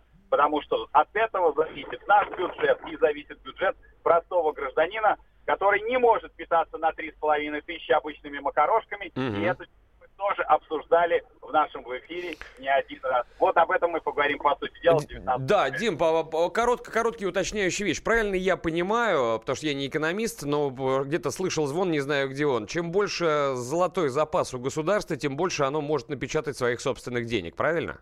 Не совсем так. Дело все в том, что золото давно уже отвязано от бумажек. Бумажки вообще нарисованы, и это можно обсуждать часами. У нас Центробанк для того, чтобы закрыть изъятие, пририсовал нули к банковским, в общем, банкам выдал нули, которые вообще неизвестно, существует ли как клад. А золото — это такой универсальный как бы платежный инструмент, и регулярно есть отсылка, что вот если у вас в кармане золото, то вот тогда-то у вас все хорошо. Но это совсем не так, потому что золото тоже имеет ограничения по обращению. Я уж не говорю про налоги, но самое основное, что оно еще лучше отслеживается, чем отслеживается валюта, которой мы стараемся как бы избегать и говорить, что вот бумажки с зеленой нам никогда не нужно, ни при каких обстоятельствах. Это далеко не так. Дим, спасибо большое. Интереснейшая программа. Спасибо. Сегодня, друзья, послушаем обязательно в 19:05 время московское. По сути дела, с Дмитрием Потапенко, который только что был в нашем эфире. Мы продолжаем. Диме хорошего дня и удачного эфира. Давайте обсудим. Заголовки новостей мне очень понравились. Время купить новый телевизор. Минкомсвязь призвала граждан до января сменить аналоговые телевизионные приемники на цифровые. Что это значит? Что отличный делать? Вопрос. У нас просто телевизоры очень популярны. Ты вот смеешься средства. Сейчас. Ты вот сейчас вот ерничаешь. Вот у тебя телевизора нет? Нет. Да. Я думаю, и что, нормально. А вот не представь, будет. Что живет какая-нибудь бабуля. Да, хорошо, если с дедулей вместе в одной квартире. А если она одна, и все у нее радости пойти в собес, конечно, посидеть, поговорить с подружками. Главное, в очереди. Избирательно, Сереж. К доктору, да. Избирательно. И, может быть, она живет по расписанию. Вот, может быть, для многих наших с вами, не знаю, там, сограждан пожилого возраста, телевизор примерно то же самое, что для нас сейчас интернет. Ну, если вам скажут, что в январе интернет может пропасть, но вы должны там что-то сделать такое, чтобы интернет был, потому что он переходит в другой формат, и для этого нужно сменить оборудование, и вы в этом разбираетесь или нет? Вот это хороший вопрос. Ну, тут в чем суть? С января 2019 года Россия перейдет на цифровое эфирное телевещание, и в связи с этим Минкомсвязь советует гражданам купить телевизоры, поддерживающие цифровой формат. Если телевизор поддерживает только аналоговый формат, то на некоторых каналах рядом с логотипом телекомпании высветится буква «А». Я видел, кстати, на некоторых телевизорах такое, да. И вот за разъяснениями мы решили обратиться к специалисту, эксперту, президент Ассоциации кабельного телевидения Михаил Силин. Михаил Владимирович, здравствуйте. Здравствуйте. Михаил Владимирович, ну, понятно, что эпоха аналогового вещания уходит постепенно. Уйдет она скоро и у нас. Кстати, когда это произойдет? Какого числа? Уже решено или нет? Понятно, что это январь. Но, вы знаете, насколько я знаю, это сейчас окончательно еще не решено, когда это точно будет выключено и везде. Но вот, да, сейчас говорят о январе. Тогда вопрос, кого это коснется? Понятно, что люди, у которых есть телевизоры, которым подключено некое кабельное телевидение, местные операторы, да, за которые они платят там, не знаю, там 600, 700 или там, не знаю, какие сейчас уже расценки в месяц, и это все будет продолжать вещаться, потому что это все берет на себя как бы кабельный оператор, который по домам это все через кабель раздает. Но есть люди, которые по-прежнему, я не знаю, там на проволоку или там на, не знаю, на вешалку, на металлическую продолжают получать телевизионный сигнал по всей территории России. Получается, что вот как раз с января это сделать они уже не смогут, если у них старый телевизор, которому лет 10-15, правильно? Ну, не совсем. Значит, первый тезис ваш правильный. Он заключается в том, что сейчас подавляющая часть населения страны получает телевизионный сигнал из разных источников, но и не из эфира. И это процент 85. 85% населения не получает эфирный сигнал. И только 15% приблизительно домохозяйств принимает сигнал из эфира. Угу. Вот здесь действительно будет иметь значение у людей телевизоры старые или новые, и не обязательно иметь новый телевизор. Новый телевизор купить достаточно дорого, может быть, достаточно купить специальную приставку, которая стоит не так много денег, а их цена, по-моему, начинается чуть ли не от 300-400 рублей, есть более качественные по 600-700, ну, короче говоря, выбор очень большой, можно пойти спокойно купить. И где? Самый главный вопрос. Где? Кому обращаться? Потому что мы понимаем, что бабушек, пенсионерок сейчас начнут на них охотиться ушлые, которые скажут, за 10 тысяч мы вам поставим, но так как вы пенсионер, у нас скидки за 5 тысяч. Кому обратиться, чтобы не стать жертвой мошенника? Вы знаете, я вот в масштабах страны сказать вам не могу. Mm-hmm. Но во всех магазинах, которые торгуют различной аппаратурой, радиоэлектронной, телевизорами, там это есть. Mm-hmm. Ну, конечно же, я там не могу сказать. Но все люди где-то находят, где им купить, как им подключиться к Триколору или там... или к НТВ+, или еще как-то. Нет, я понимаю, но, допустим, мы сейчас говорим с вами про очаги цивилизации, да, возможно? Про очаги цивилизации в Москве, но лично я все, когда мне такие вещи нужны, я не задумываюсь, еду на горбушку. Это понятно, да, но вот есть, допустим, там села, поселки, да, там, не знаю, там автолавка туда приезжает, вот там люди до сих пор ловят эфир, куда там кабель тянуть, да, вот им что делать, они ведь не молодые. Вы знаете, там люди, это вам кажется, там половина населения везде, сел и прочих, принимает сигнал со спутника. Они во многом более продвинуты, чем многие населения, там, чем население даже каких-то других более крупных образований и городов. Вот. И, тем не менее, я вам не могу сказать про села. Во всех городах сейчас, разумеется, продаются такие приставки. Но я просто имел в виду, что нет какой-то централизованной такой организации, да, которая вот, там знаете, государственная. Вот, смотрите, то, что я... Ну, она, наверное, не должна быть. Все-таки у нас рынок, и еще раз говорю, предложений сейчас достаточно. РТРС очень давно опубликовал у себя на сайте информацию о том, что это нужно делать, много-много лет назад. Но понятное дело, что там в селах никто на сайт РТРС не ходит, и то, что у нас информационная программа была недостаточно такая правильная, это я с вами совершенно согласен. Информации об этом очень-очень мало, и это проблема. Это понятно, и это хорошая затея. То есть, если, поправьте меня, если человек на своем телевизоре увидел, что у него рядом с логотипом некоторых каналов появляется буква «А», это говорит о том, что ему нужно либо попросить родственников или самому отложить деньги, купить телевизор нового стандарта, какой там DVB-T2, что ли, что-то я сейчас не сильно разбираю. DVB-T2. Да, DVB-T2. Да, DVB-T2, чтобы было обязательно, ну, потому что вот у Вероники нет телевизора. Либо приобрести вот специальный так называемый декодер, который стоит, ну, скажем, там, от 300 до 700 рублей. Ну, они, может быть, и другие. Ну, да, они такие, вот такая цена есть. Ну, конечно же, в первую очередь приставку, и в следующую очередь только телевизор. Телевизоры современные, они значительно дороже, поэтому достаточно будет купить приставку. Ну, можно, конечно же, и телевизор. Это будет очень здорово. Это хорошо, вот, что вы нам рассказали. Значит, да. Теперь про букву «А», извините, я вам скажу. Это не совсем так. Это не везде так будет. Если человек сам принимает сигнал с эфира и видит букву «А», тогда да, для него это определенный признак. Но я хочу вам такую вещь сказать, что сейчас это случается также еще и в кабельных сетях. Если оператор кабельного телевидения по той или иной причине принимает не цифровой сигнал, а аналоговый, он не должен это делать, но может это делать. И если абонент кабельной сети у себя видит такую букву «А», вряд ли у этого абонента потом пропадет сигнал, потому что, наверное, все-таки этот оператор переключит его на правильный, но такая ситуация тоже возможна. И еще одну вещь я вам хочу сказать, что сейчас вот в прессе цифры приводятся о проценте населения, у которых еще есть аналоговые телевизоры, или сколько аналоговых телевизоров. 30% там, говорят, да? 30, да, совершенно верно, да. Но вы должны понимать, что аналоговое телевидение не выключат. Выключат только эфирное аналоговое телевидение. Кабельные операторы будут продолжать распространять аналоговое телевидение до тех пор, пока у их абонентов на это будет спрос. И в Москве, и во всех других городах. И поэтому абоненты вот таких кабельных операторов, которые сейчас есть аналоговое вещание, они могут продолжать все смотреть на свои старые аналоговые телевизоры, ничего не изменится на них. Вот это очень хорошая информация. Значит, еще раз, один из важных критериев, если вы с помощью вашего телевизора принимаете телевизионный сигнал, ну, скажем так, на антенну, либо на провод, и антенна вот такая усики, да, будем ее так называть, да. То ну вот... или это почему? Может быть и антенна на крыше вполне приличная. Почему?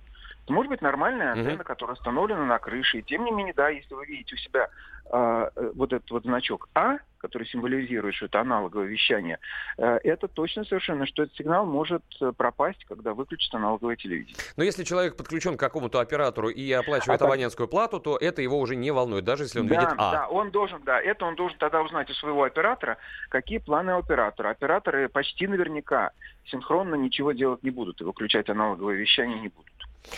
Спасибо вам большое за разъяснение. Михаил Владимирович Силин, президент Ассоциации кабельного телевидения России. Я вот что хотел сказать. Да, цифры могут, конечно, разниться. Говорят, что у 30%. То есть представьте себе, да, 30, скажем, у вас 100 квартир в подъезде. Это значит, что из них в 30 квартирах вдруг может не стать телевизора. Ну, телевидение. Ну, вот примерно вот такая статистика, чтобы вам было понятно, да? То есть треть подъезда, бум, и вдруг в 2019 году. Это могут быть старые пожилые люди, которым тяжело разбираться во всех этих тонкостях. Поэтому, если у вас есть возможность, помогите им, потому что, ну, я не знаю, там, помочь приобрести эту коробку или подарить им, в конце концов, ее на Новый год. Потому что, еще раз, люди пожилые, им тяжело разбираться во всех нововведениях, они привыкли и живут по рельсам, их можно понять. Поэтому, если есть у вас там мамы, бабушки, в конце концов, а может быть, соседи одинокие, которые любят смотреть телевизор, это окно в мир у них, помогите им, пожалуйста. Потому что найдутся ушлые люди, которые снимут с них огромное количество денег за коробку, которая стоит 300 рублей. Вот и все. Предупреждены, значит вооружены. Скоро продолжим. Подзарядка с Вероникой Борисенковой и Сергеем Красновым. Магеллан прошел вокруг света за 3 года, и его знает весь мир. Фок и Паспарту потратили 80 дней, и про них написали книгу. А с нами это можно сделать всего за полчаса. Знаменитые путешественники в прямом эфире расскажут, где побывали, что увидели и через что пришлось пройти, проехать, проплыть и пролететь. Совместный проект «Радио «Комсомольская правда» и Русского географического общества «Клуб знаменитых путешественников». Отправление каждый четверг в 12:05 по Москве.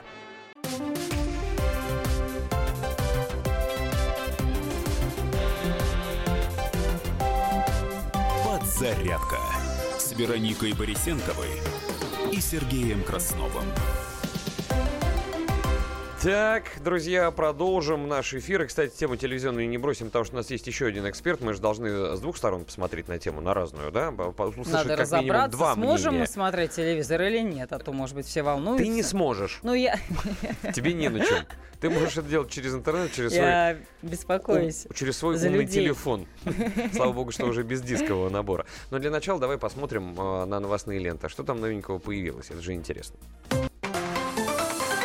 На минуту.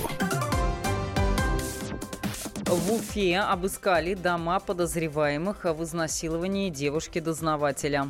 ФИДЕ в ближайшее время уладит все процедуры по восстановлению банковских счетов. В мае, напомню, швейцарский банк UBS закрыл счета шахматной организации из-за санкций США в отношении бывшего главы организации Кирсана Илюмжинова. Назван российский регион лидер по скорости накопления на квартиру. Но, разумеется, хочется раскрыть эту новость, раскрывают. Так вот, давай. Эксперты выяснили, сколько времени нужно копить на квартиру в различных регионах России. Так! Лидером признана Магаданская область. В основу исследования аналитики взяли двухкомнатную квартиру 50 квадратных метров для семьи из двух работающих человек. И вот выяснилось, что в среднем по стране копить на жилье придется больше 5 лет. При этом, если семья снимает в это время квартиру, срок увеличивается до более чем 9 лет. 150 лет. Это тоже больше 5 лет, я тебе хочу сказать. Да, быстрее всего накопить на квартиру получится в Магаданской области. Там на это уйдет около 2,5 лет. На втором месте Ямало-Ненецкий автономный округ, где на жилье надо копить 2 года и 7 месяцев. Только не на Магадан. Вот интересно, это, кстати, новость любопытная. Я пока туда доеду, опасаюсь дуба дам. Помнишь, Леонид Филатова, сказка о Федоте Стрельце? Да. Нет, ну, конечно, можно. Жаль, что квартиру, на которую можно в Магадане накопить за 3 года, ее потом нельзя просто взять и перенести туда, где ты хочешь жить в итоге, получив эту квартиру, да? Поэтому приходится каким-то образом выкручиваться там, где ты есть. Хорошо, если, ну, есть какой-то простор для мысли, для того, чтобы построить свою жизнь, там, это мы продадим, то есть немножечко продаем, вот это продадим, и, может быть, какую-нибудь однушечку на окраине города, где-нибудь в попке мира, себе сделаем. Но если нет ничего, тогда как, простите меня, пожалуйста, питаться на 3,5 тысячи рублей макарошками? Но, наверное, можно. В Нижегородской области при пожаре пропал ребенок. База отдыха «Форест Хаус» загорелась в Городецком районе. На момент пожара в здании находились 32 человека, из них 14 детей и 1 человек персонала. Но вот по оперативной информации на лентах пока так, судьба ребенка неизвестна. Объединяющими Россию символами являются ее народ, победа в Великой Отечественной войне, роман «Война и мир», кинофильм «Ирония судьбы» или «С легким паром» и «Салат оливье». Так считают граждане страны. Об этом говорится в вопросе, который провел в ЦИОМ. А СМИ узнали о возможном смягчении санкций США против Ирана. Эти и другие новости в подробностях на нашем сайте kp.ru. Ближайший выпуск новостей очень скоро, даже через 9,5 минут уже. А мы вернемся к нашим темам. Давайте обсудим. Мы с вами сейчас будем продолжать обсуждать. Еще раз напомним, если только что вы к нам подключились. Дело в том, что до 30 телевизоров в России, как говорят и транслируют эту цифру средства массовой информации, мы сейчас сами проверять не будем, у нас на это времени нет, но средства массовой информации уважаемые, не просто там какие-нибудь по волнам желтой прессы, говорят, что с 2019 года не смогут принимать телевизионный сигнал. Многие, особенно те, кто принимают там на антенну, да, ну, такую, на усики какие-нибудь. Такие оценки дают эксперты по запросу Минпромторга. По их данным, от 13 до 30% телевизоров могут принимать только сигнал в аналоговом, так называемом, формате. Это значит, что при переходе вещания, ну, где-то от 16 до 34 миллионов телевизоров превратятся буквально в черные ящики. Ну, то есть мурашки будут показывать в лучшем случае. Это в следующем году. В федеральной программе по развитию телерадиовещания сказали, что изменения будут наступать с 1 января 2019 года, но мы сейчас выяснили с экспертом, что точной даты нет. Говорят, что январь, но тем не менее. Важное уточнение, которое я специально выделил. Дело в том, что государство больше не будет финансировать распространение аналогового телевидения в городах с населением более 100 тысяч человек. И в первую очередь говорят, что изменения могут коснуться телевизоров в той же самой Тверской области. Сейчас мы в ближайшее время свяжемся с экспертом. Да, мы практически с ним уже на связи, но я пока продолжу. И ты можешь меня подхватить, у тебя же есть что сказать, да? Про телевидение? Да. Алло, телевидение. Переход с аналогового на цифровое эфирное вещание предусмотрен уже давно федеральной целевой программой развития телерадиовещания на 2009-2018 годы. Сейчас бюджет ее составляет 174 миллиарда рублей. У нас на связи заместитель генерального директора ОАО «Цифровое телевидение» Кирилл Лоско. Кирилл Владимирович, здравствуйте. Здравствуйте.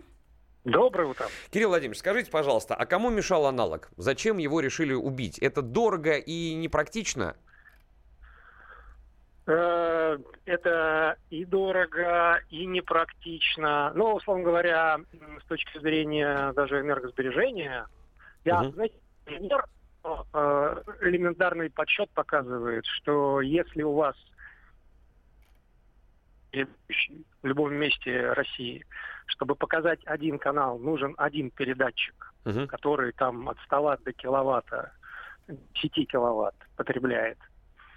А вы можете заменить его одним передатчиком, который покажет там 5, 10, 15, 20 каналов, то в этом смысле, очевидно... Ну, то есть в 5 раз меньше электроэнергии, как минимум, да, потребляется на это? Это как минимум. Качество сигнала тоже абсолютно верно. Значит, вот все телевизоры, даже уже десятилетней давности, они рассчитаны на сигнал высокой четкости. В подавляющем большинстве. Они, наверное, с конца где-то там нулевых выпускаются. Аналоговый сигнал такую четкость картинки обеспечить просто не может.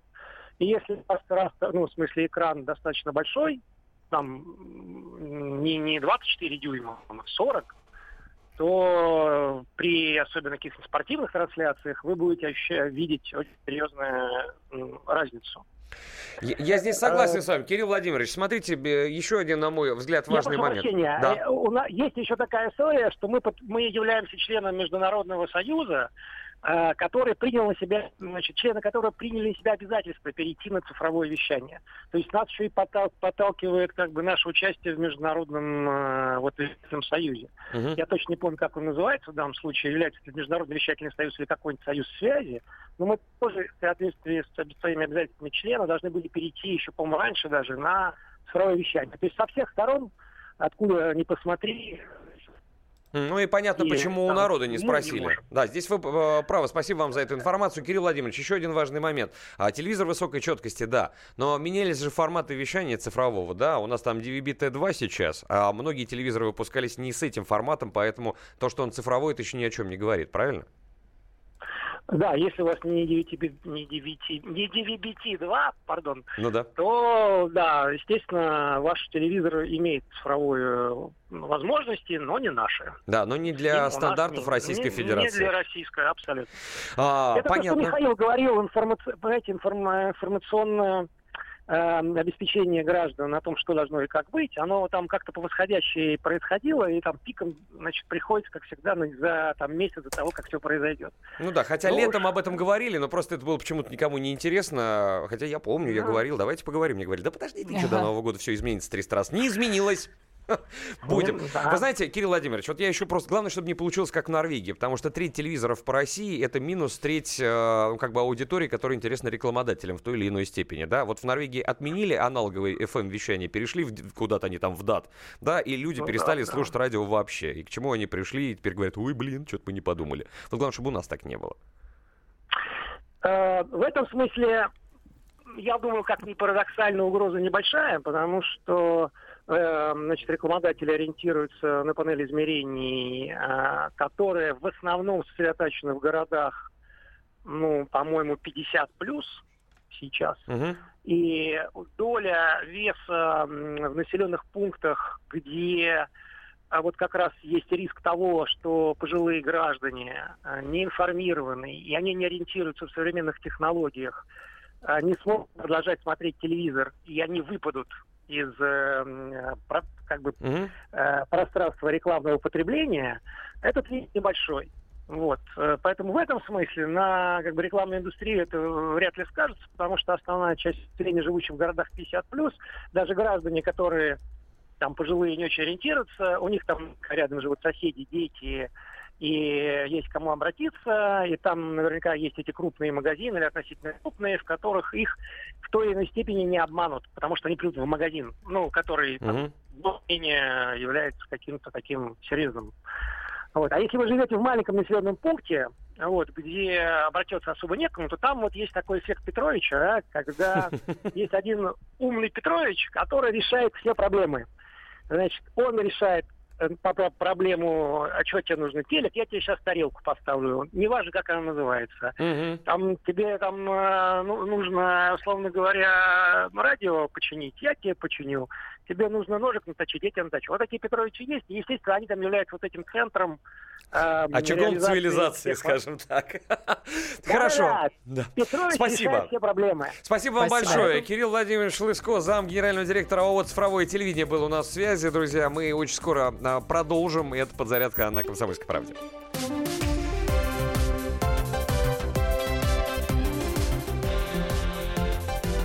Подзарядка с Вероникой Борисенковой и Сергеем Красновым. Товарищ адвокат! Адвокат! Спокойно, спокойно. Народного адвоката Леонида Ольшанского хватит на всех. Юридические консультации в прямом эфире. Слушайте и звоните по субботам с 16 часов по московскому времени.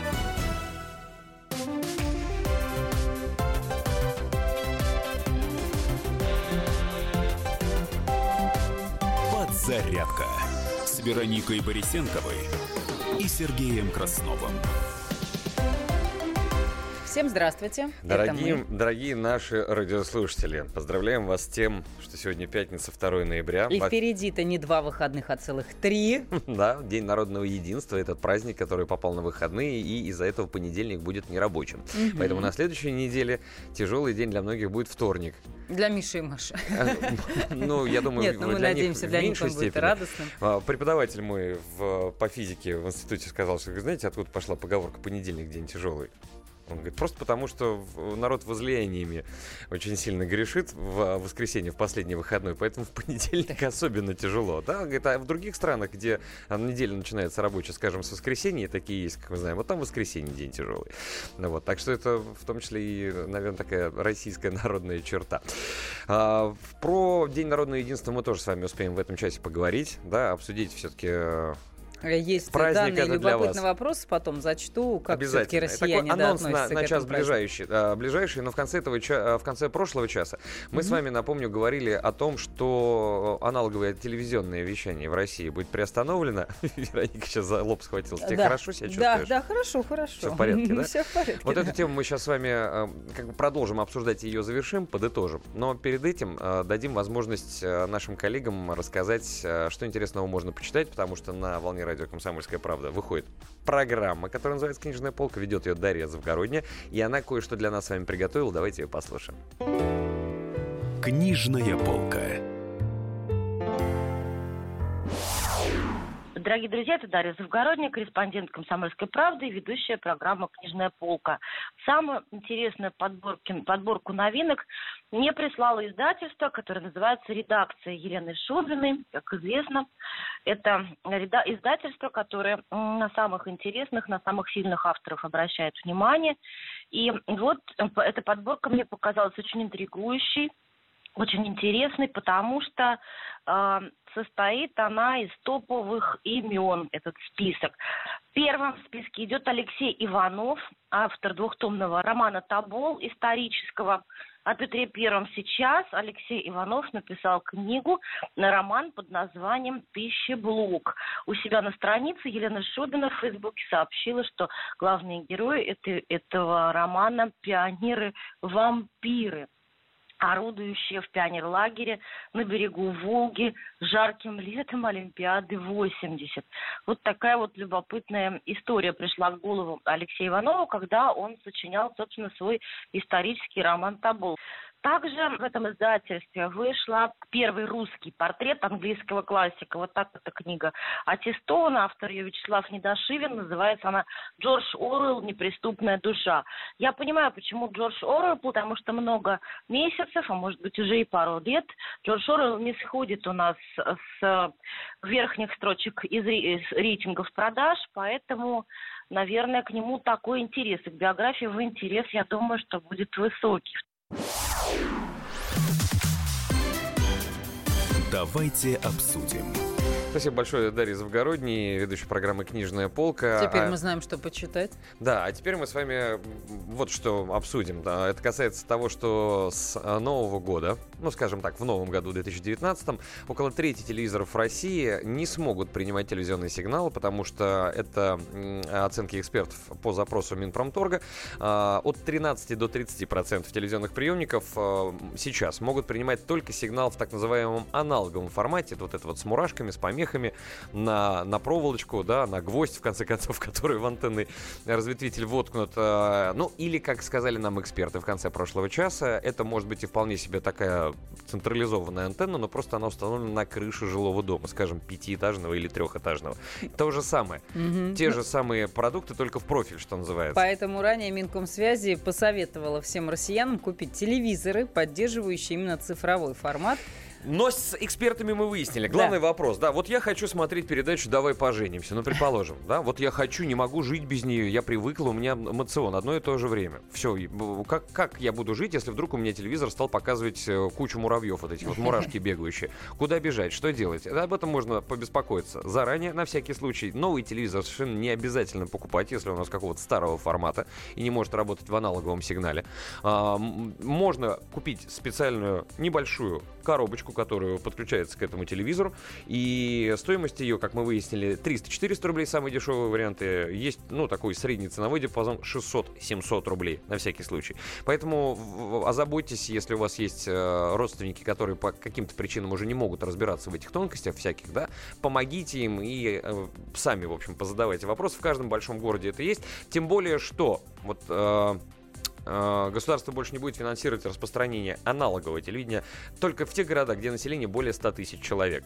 Дальше надо будет посмотреть. Да? И если вдруг вы на своем телевизионном приемнике, который ловит телевизионный сигнал на антенну, видите буковку «А» рядом с логотипом канала, это говорит о том, что сигнал этот аналоговый, и скоро он может пропасть. Только и все. Ну, это пишет, бабушек лишают и телевизора теперь. Попробуй-ка купи новый телевизор, приставку, усилитель, новую антенну, чтобы в селе смотреть цифры. Вот мы про это как раз и говорим, о том, что телевизор новый покупать не нужно, можно отложить там из бюджета, накопить 300-400 рублей, и должно это помогать и работать.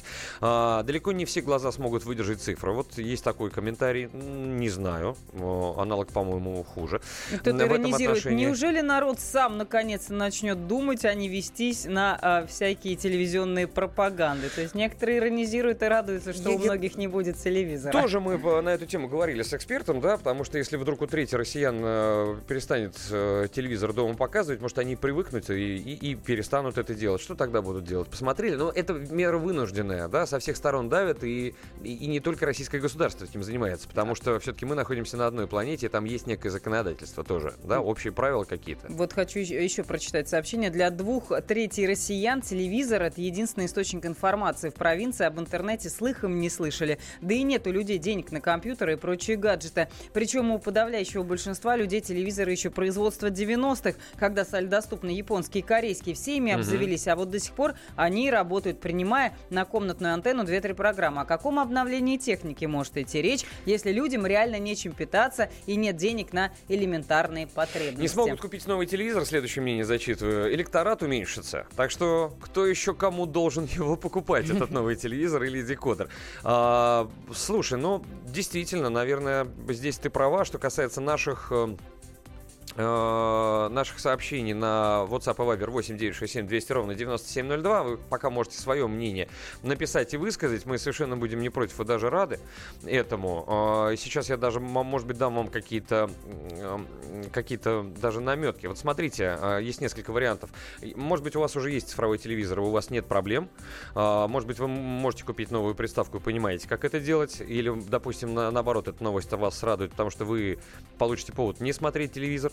да, или вы решите, что ничего покупать не будете, пусть вам покупают, как вот сказал один из наших слушателей, или другой вариант, допустим, я готов, а вот моим родителям придется что-то придумать. А мы пока послушаем эксперта ВЦИОМа Ивана Леконцева, который нам рассказал, действительно ли телевизор основное средство получения информации для большинства россиян.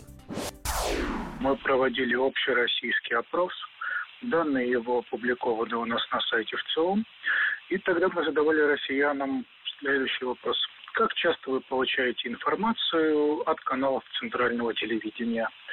69% россиян нам сказали часто, 22% редко. То есть, в принципе, получается, что 91% россиян хотя бы иногда смотрят центральное телевидение. Мы также спрашивали про региональное местное телевидение.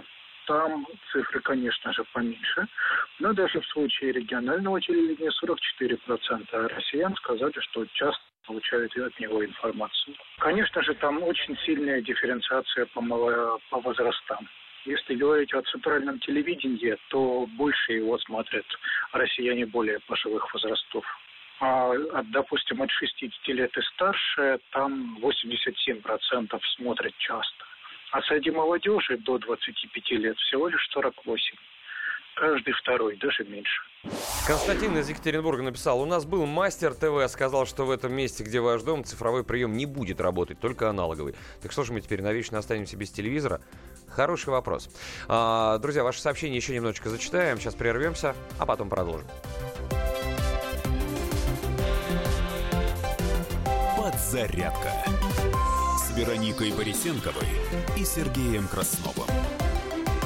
The time for empty talk is over. We will make America great again. Это все мы слышали. А что на самом деле происходит в США? Реальные новости, курьезы и события, которые нигде, кроме Штатов, случиться не могут. Как они там за океаном вообще живут? Разбираемся в программе «Не валяй дурака, Америка» с Марией Берг и Александром Малькевичем. Слушайте и звоните по понедельникам с 12 часов по московскому времени.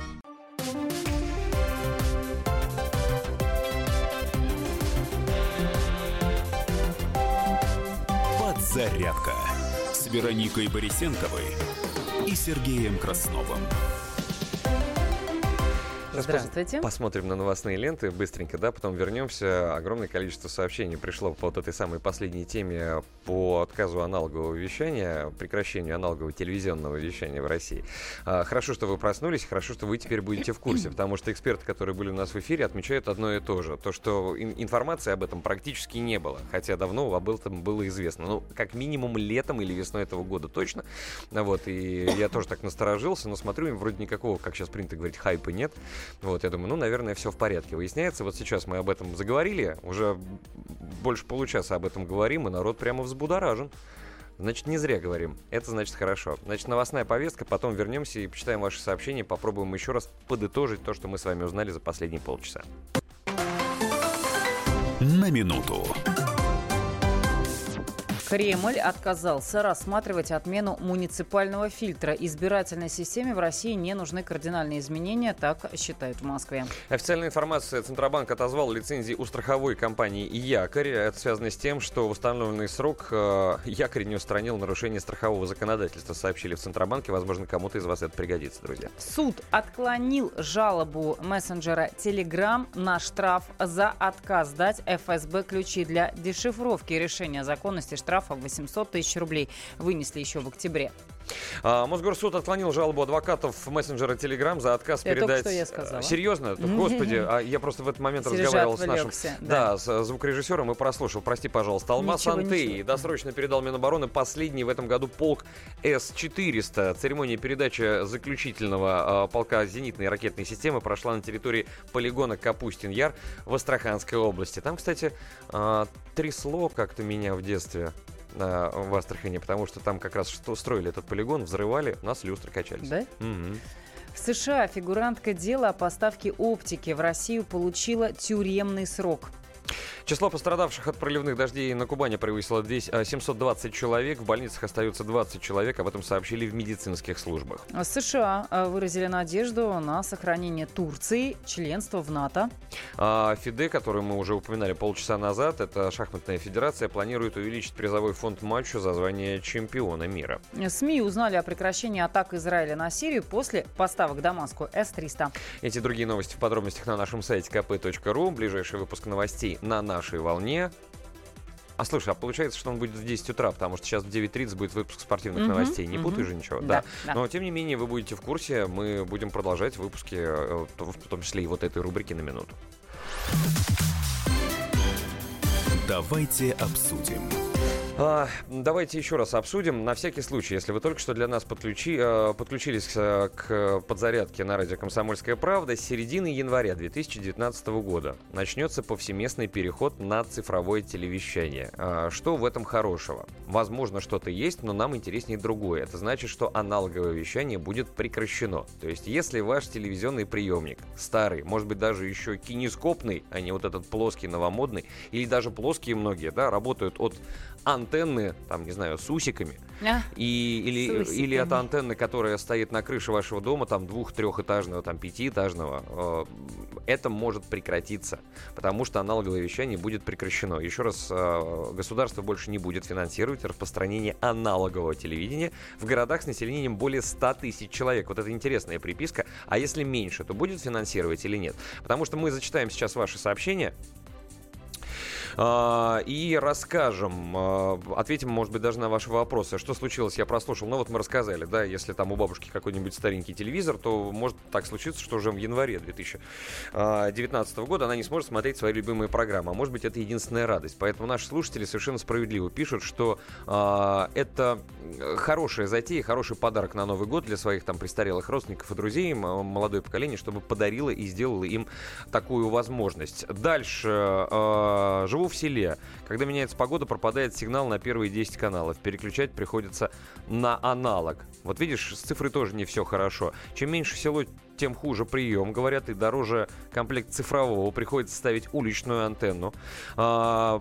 Так, еще... Ну вот про цифру, наоборот, кто-то доволен цифрой. Вот сейчас звоню, и гудок куда-то в черную дыру уходит. Здесь же больше шансов быть прочитанным, имеется в виду, на YouTube-канале. Поэтому цифра рулит. У моей сестры в деревне частный дом расположен так, что цифровой сигнал не ловит, а аналоговый ловит. И что им делать тогда? А вот спрашивают, коробочка подключается к чему? Коробочка подключается к телевизору, а в коробочку ты уже вставляешь, видимо, антенну. Вот пишет нам Великий Немой, деньги за телевизор брать будут. Хороший декодер, нам пишут люди, от 1500 рублей. За 300 и 600 рублей, ну, мягко говоря, я не буду произносить это слово, но... Как мусор, да, некачественное, да, это нам написал человек, который писался радиотехником. А ты вот читала сообщение Андрея? У моей сестры в деревне частный дом расположен так, что цифровой сигнал не ловит, а аналоговый ловит, да. И что тогда им делать? Вот я и говорю, что это нужно думать и понимать. Вот еще раз, комплект приставки для цифрового телевидения — хороший подарок молодых людей для своих пожилых родителей. Еще, кстати, слушатели говорят, что сейчас он стоит 300-600, вот эта вот коробочка, да, а после Нового года, конечно же, он будет стоить от 1500. Ну, мы же понимаем, да, если есть спрос, то, значит, есть соответствующее предложение. В деревне цифры не достает, а у народа спросили. И вот мы выясняем, что у народа спрашивать-то и никто и не собирался, потому что есть форматы, да, и есть стандарты. Вот, допустим, ту же самую Норвегию, благополучно, если взять, то там FM-вещание, проводное радиовещание, его больше нет. По-моему, уже там практически около года. Просто приняли решение, и вот они были пионерами на нашей планете Земля. Ушли в цифровое вещание. Цифровых приемников, естественно, в продаже нет. Стоят они дорого, никто не покупает, в машины их не устанавливают. И в итоге FM-радиовещание в Норвегии медленно загнулось и находится сейчас в коме. Вот. И никто их не слушает, и деньги они на рекламе не зарабатывают. И вообще народ от радио отключился, и все ушли в интернет. И слушают там цифровые потоки или свои собственные плейлисты. И вот в связи с этим интересный вопрос. Что же будет у нас с электоратом? И слушатели то же самое говорят. То есть на треть сократится, и что? Пишет нам, слушай, стариков на YouTube надо подсадить, и все у нас получится. Я прям на секундочку в этот самый напрягся. Стариков на YouTube. Я думаю, так, тихо, подожди, мы же в эфире федеральной станции. Пригласите специалиста в эфир по цифровому ТВ. Много вопросов у россиян. Дмитрий, город Киров, Вятка. Дим, хорошая, кстати, тема. Может быть, мы действительно это сделаем, чтобы слушатели сами могли задать вопрос человеку, по специалисту по цифровому ТВ. Потому что мы свои вопросы сейчас двум людям задали, да, и эти вопросы, вернее, ответы, которые мы получили, вызвали буквально шквал ваших сообщений. Хорошая затея, поговорим сегодня с главным редактором, это будет очень важно, на мой взгляд. Потому вот... что все-таки телевидение — это окно в мир для многих, как выясняется, и вот опросы в целом это подтверждают. Но в то же время не для всех, как пишет нам Дейв, наш постоянный слушатель. Главное, чтобы книги читать не запретили, а телевизор-то — это посредственность. Смотрите, сейчас у нас остается немного времени, и я думаю, что мы можем поговорить с ведущим программы «Глядя в телевизор», как раз, если будет такая возможность, да, у нас Сергей Ефимов в самое ближайшее время появится в нашем эфире, расскажет о программе своей, которая так и называется «Глядя в телевизор», когда она выйдет и что в ней будет происходить. А пока вот еще одно сообщение пришло. Слушаю с эфира, в интернете задержка 40 секунд. Да, это нормальная история, это интересно. И еще одно сообщение, на которое мне хотелось... ответь. Сергей, ты так, неважно, описал демонстрацию в Советском Союзе, без этого никак, денег не дают, не позорь родителей, Алексей. Что вы имеете в виду? Я рассказал полнейшую правду про демонстрации в Советском Союзе. Трудовых. Алексей, я не знаю, о чем ты говоришь. Я говорил то, что я видел. Вообще какой-то, я не знаю, откуда такие люди берутся в нашем эфире. Тьфу на вас, Алексей. Доброе утро. Итак, наши коллеги. Сергей Ефимов, ведущий программы «Глядя в телевизор». Давайте, не переключайтесь, послушаем. Не переключайтесь. Итак, Сергей, здравствуйте. Доброе утро. Здравствуйте. Глядя в телевизор. Сегодня 18 часов 5 минут на волне радио «Комсомольская правда». Сразу после выпуска новостей «Время московское». О чем? Во-первых, мы, наверное, подведем итоги этой недели, обсудим сериалы, которые начались на этой неделе, а их было сразу несколько, они были, так сказать, что редко бывает, хорошими, отдельными впечатлениями. Расскажем о следующей неделе. В понедельник у нас праздник, выходной, понедельничный выпуск нашей программы не будет, поэтому расскажем, что смотреть на следующей неделе, а следующей неделе тоже обещает быть крайне насыщенной и интересной. В частности, запускается... сериал «Борис Годунов» прямо в понедельник, в выходной день на канале «Россия-1», где, понятно, о чем, да, все еще помнят, кто такой Борис Годунов. Его играет Сергей Безруков. Для многих это страшное разочарование, например, для меня, но многие этому рады и прямо ждут эту премьеру. Это богатый, роскошный исторический фильм, который у нас в стране может себе позволить только один канал, «Россия-1», потому что он только за счет костюмов очень дорогой. Для тех, кто любит настоящую жизнь, а не... историческую клюкву в сахаре, да, будет третий сезон сериала «Ольга». Его все любят, в представлении он не нуждается. Третий сезон приключений обычной русской женщины, замученной бытом, исчезающими мужчинами. В общем, я смотрел первую серию, вчера мне по большому секрету показали. Классно, вообще всем советую. Еще поговорим, обсудим последние новости из мира телевидения, в частности, то, что уже бывшая жена футболиста Киржакова, бывшая жена бывшего футболиста Киржакова стала телеведущей, переживает суды за ребенка, да, с своим мужем бывшим. Она теперь берет интервью у известных людей для питерского канала. Сергей, спасибо большое. Все остальное в программе «Глядя в телевизор». В 18.05 сегодня мы прерываемся на выпуск спортивных новостей, и подзарядка будет скоро продолжена. Подзарядка. Вероникой Борисенковой и Сергеем Красновым. Особый случай. По понедельникам в 5 вечера по Москве. Касается каждого.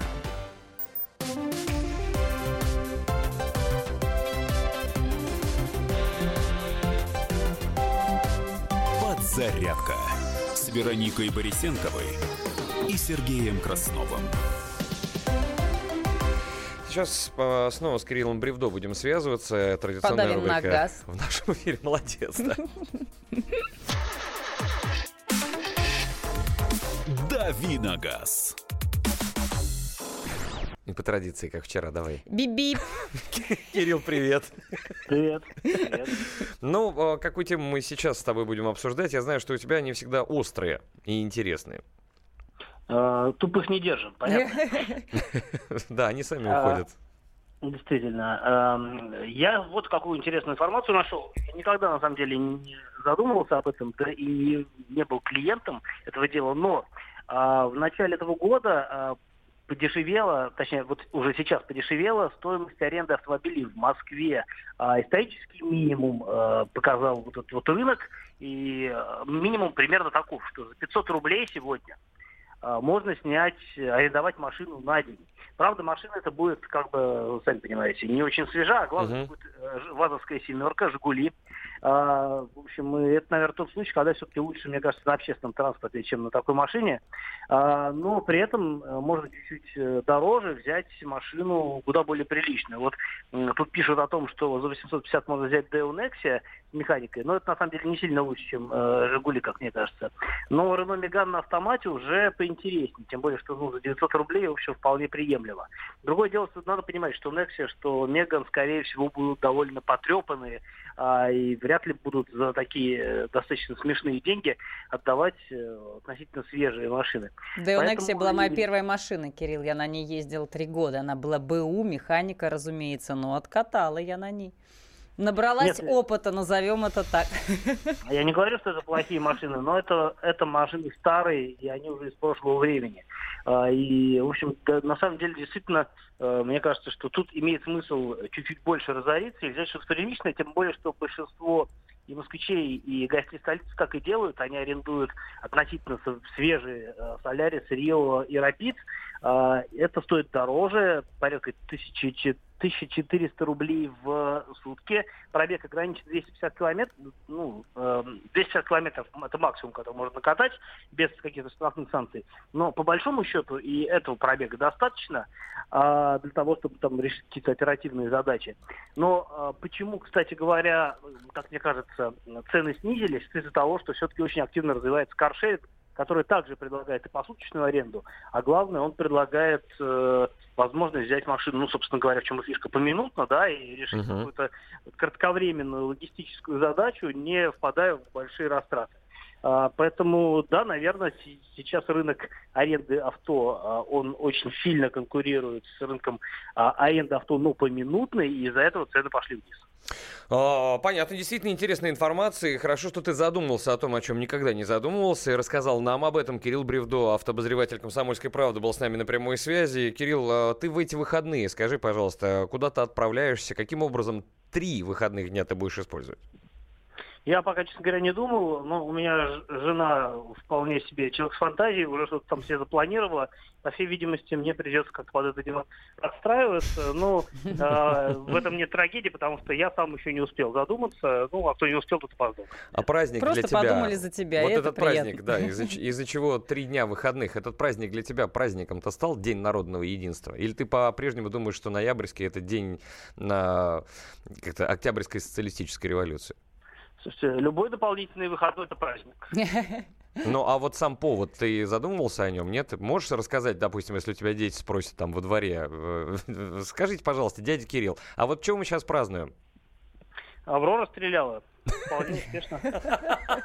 Да, хороший ответ, он принимается. Спасибо большое, Кирилл Бревдо, автообозреватель «Комсомольской правды».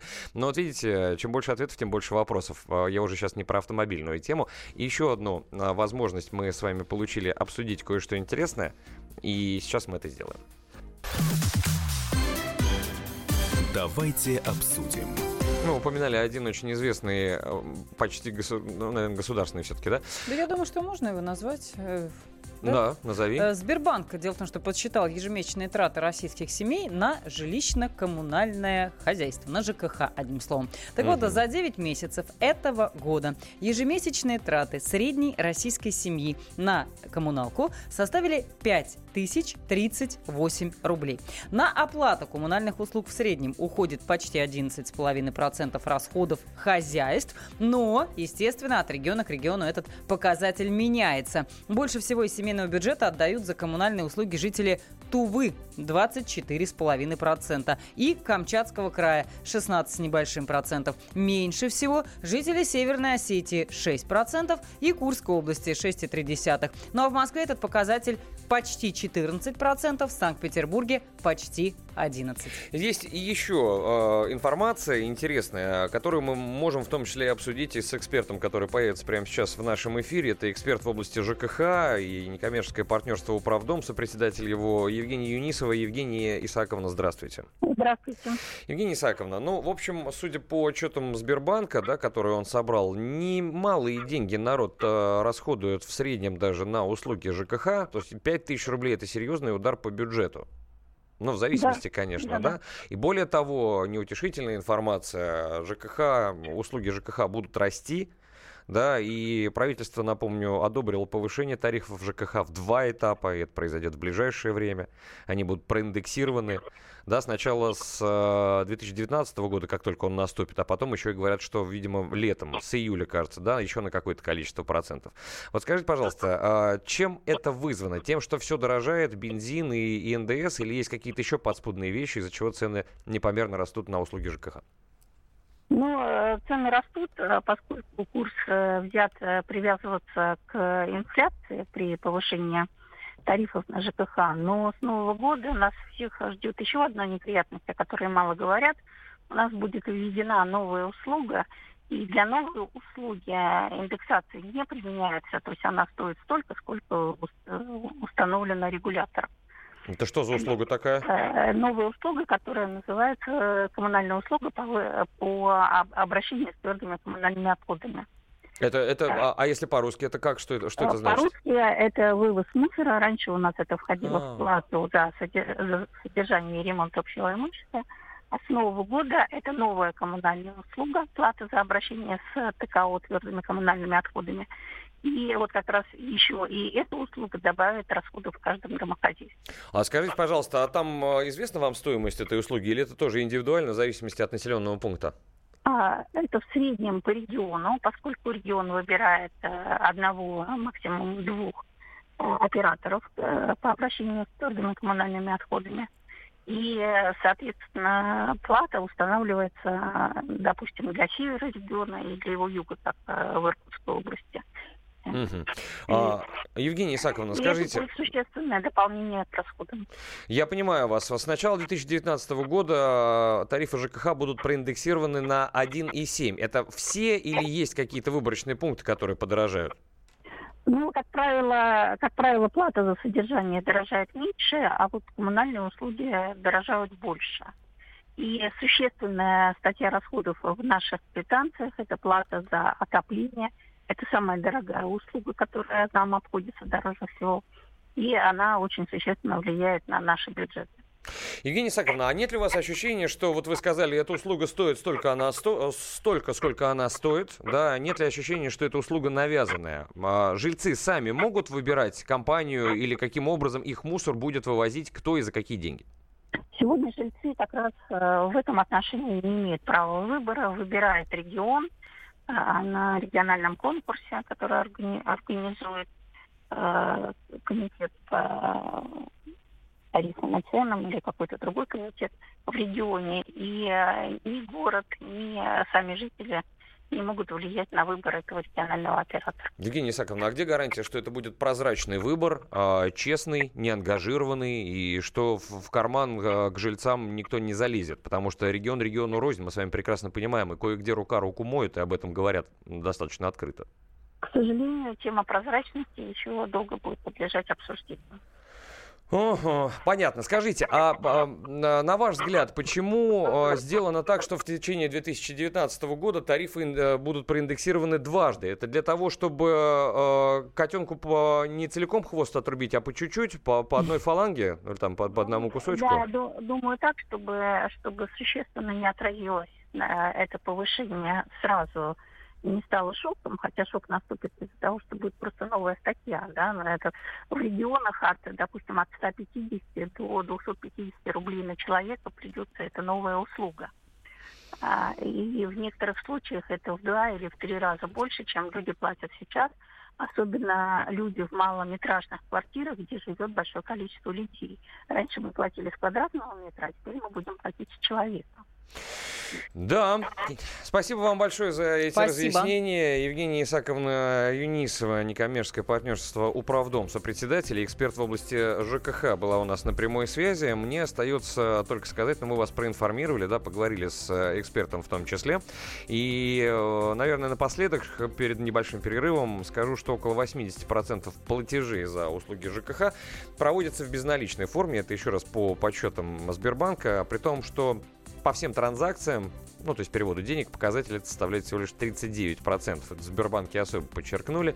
Клиенты до 50 лет возрастом используют электронные платежи намного активнее, чем люди старшего возраста. Ну, а люди старшего возраста чаще молодежи выбирают так называемую услугу автоплатеж. Mm-hmm. Ну, то есть ты когда вообще даже не смотришь, у тебя там бам, и само собой списалось, да, без твоего участия. У меня так тоже списывается. Тебе за 50, значит. Наверное. С помощью этой услуги оплачивается пятая часть всех счетов ЖКХ в данной возрастной группе. Сейчас послушаем «Инспектор гаджетов», потом продолжим наш эфир. «Инспектор гаджетов». Всем привет, это Андрей Рябцев. Начнем с откровения властей. Замминистра цифрового развития, связи и массовых коммуникаций Алексей Волин признал, что блокировки в интернете по сути бесполезны. Цитирую: «Рано или поздно от них нужно будет отказаться, потому что люди обходят их, даже не замечая, что они имеют дело с технологиями, позволяющими обходить блокируемый контент». Волин сослался на китайский опыт. Телеграм и WhatsApp у китайцев официально заблокированы, но они ими вовсю пользуются. В России Телеграм, напомню, тоже блокируется, но по-прежнему популярен. Кстати, о WhatsApp. Скоро и в нем появится вездесущая реклама. Об этом объявили в Фейсбуке, который владеет мессенджером. Сегодня WhatsApp по всему миру пользуется 1,5 миллиарда человек, при этом мессенджер ничего не зарабатывает. Марк Цукерберг решил это исправить. И не очень оптимистичная новость для тех, кто любит бесплатно смотреть кино в интернете. Теперь его будет намного сложнее найти. Яндекс и Mail.ru вчера подписали меморандум, по которому будут удалять ссылки на пиратский контент. Так что пользователей волей-неволей загоняют в платные онлайн-кинотеатры. Это был Андрей Рябцев. Счастливо.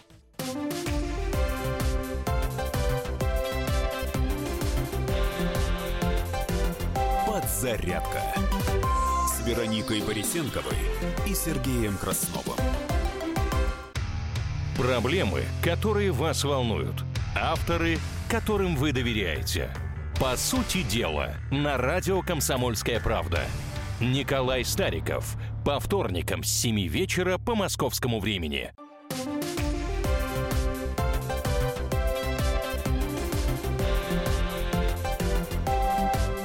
Подзарядка с Вероникой Борисенковой и Сергеем Красновым. Прекрасно, друзья. Продолжаем мы с вами, вернее, сейчас будем продолжать тему тарифов ЖКХ. Тема важная, актуальная для всех. Да, может быть, даже получится рассказать какие-то советы и хитрости в рамках закона, в конце концов, да, тоже их пообсуждаем. Но сначала посмотрим на новостные ленты. Прямо сейчас, что нового у нас появилось. На минуту. Дмитрий Рогозин анонсировал новую российскую концепцию освоения Луны. Центробанк купил рекордное количество золота. Я думаю, тут можно поаплодировать и порадоваться. Золотой запас России впервые в истории превысил 2000 тонн. Но, впрочем, сегодня на волне радио «Комсомольская правда» мы разговаривали с автором программы, да, если ты помнишь. Выйдет программа, которая как раз этому и посвящена. Потому что золота у нас вроде бы много. Хорошо ли это или плохо? И вообще, чем это грозит? Потому что Дональд Трамп вот надысь на Венесуэлу наехал, сказал: мне пофигу, сколько у вас золота, вы не можете им распоряжаться. Ну, в смысле, это ни о чем не говорит. И вот это уже стало интересно, да? Такого раньше в истории человечества не было. Так что будем разбираться, слушайте программу «Радио «Комсомольская правда». Сегодня будут интересные программы. Устроенный пассажиркой автобуса скандал привел к гибели 13 человек в Китае. Вот причиной падения машины в реку стал конфликт водителей и пассажирки. Об этом стало известно после просмотра видео с камер, установленных в салоне этого транспортного средства. Я напомню, что это рубрика, в которой мы вам рассказываем о новостных заголовках, которые есть. И вот Рогозин анонсировал новую российскую концепцию освоения Луны. Ты говорила, по-моему, об этом уже, успела, да? А ты раскрывала ее вообще, эту новость? Вот скажи мне, пожалуйста, да? Сейчас мы ждем предложений от Академии наук российской, сказал Рогозин, и научно-технического совета Роскосмоса в ближайшее время. 2 недели на то, что они должны выйти на нас и представить свое видение работ по Луне. То есть рано или поздно, видимо, российский космонавт, не после этого слова, на Луне может оказаться. Хотя вместо него опять будут, возможно, роботы. Чего мы на Луне на этой забыли? Хороший вопрос. Но раз туда тянутся и китайцы, и американцы, люди, то это кому-то нужно. Значит, там нельзя упустить, потому что если мы помним, кое-что мы упустили, и что сейчас происходит в Северной Америке. Да, а вот Аляска-то была нашей в свое время. Глядишь, и поинтереснее сейчас была бы геополитическая обстановочка. Что Российская еще? Армия досрочно получила последний в этом году полк С-400. Эти и другие новости в подробностях на нашем сайте всегда прочтете kp.ru. Ближайший выпуск новостей через 10 минут на волне радио «Комсомольская правда». Давайте обсудим. Ну, а мы обсудим с вами все-таки проблему ЖКХ, так или иначе, да, с 2018 года по конец сентября, по данным Росстата, услуги ЖКХ в нашей с вами стране подорожали, в годовом выражении, на 4% с хвостиком, а с начала будущего года, 19-го, это такой новогодний подарок нам с вами, тарифы ЖКХ будут проиндексированы сначала на 1,7%, а с июля еще на 2,4%. Ну, то есть, если 1,7% нас с вами не убьет, то 2,4 попытается. Давайте сейчас поговорим с исполнительным директором федерального проекта «Школа грамотного потребителя в сфере ЖКХ» с Александром Козловым. Александр Михайлович, здравствуйте. Здравствуйте. Здравствуйте.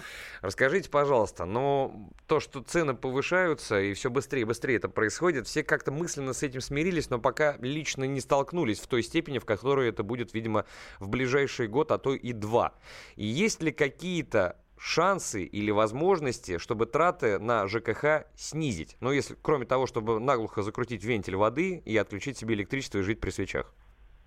Да, давайте постараемся разобраться. Но, с одной стороны, у нас коммунальные тарифы стали контролируемые. И вот этот средний рост, который ежегодно составляет до 4%, он сдерживается. Вот то, что с января подрастает на 1,7, это, прежде всего, связано с ростом НДС, но при этом вот в июле 2,4% где-то добавят. И в среднем по году это будет тоже 4%. Поэтому это такое некое техническое разделение. Но что нужно сделать для того, чтобы все-таки задуматься и начать экономить? Это, прежде всего, наверное, приборы учета в квартирах и в целом в многоквартирном доме, общедомовой. Они позволят реально зафиксировать количество потребленного коммунального ресурса и не переплачивать, например, за соседей. Хорошо, я зарекомендовал, например, трехтарифный счетчик на электроэнергию. И здесь уже потребители начинают планировать свои домашние дела, например, стирать, либо запускать посудомоечную машину в ночное время. Ну, когда дешевле, да, просто за ту самую электроэнергию. Я так делаю. Да, это очень удобно. Еще более грамотные потребители, например, устанавливают в доме узел погодного регулирования на систему отопления.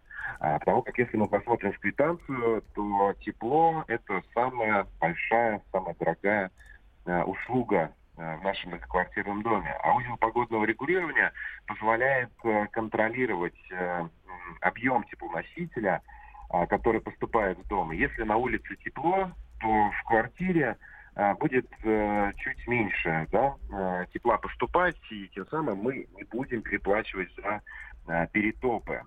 Бывает очень странная ситуация, когда минус 5 на улице, а подается теплоноситель как при минус 30. И за все это нам приходится платить. Поэтому вот такой узел погодного регулирования, если установить его совместно с управляющей организацией, либо ТСЖ, он позволяет уже реально экономить, начиная с первого отопительного сезона. Ну и датчики движения в подъездах, электроэнергии и многие вот такие современные сейчас приспособления, которые в целом экономят электроэнергию, тепло, воду во всем доме, и, соответственно, для каждой квартиры. Да, спасибо вам большое за эти советы. Многим, я думаю, спасибо. Они пригодятся. Александр Михайлович Козлов, исполнительный директор федерального проекта «Школа грамотного потребителя» в сфере ЖКХ, был у нас в эфире, а сейчас коридоры власти, гулкие звуки.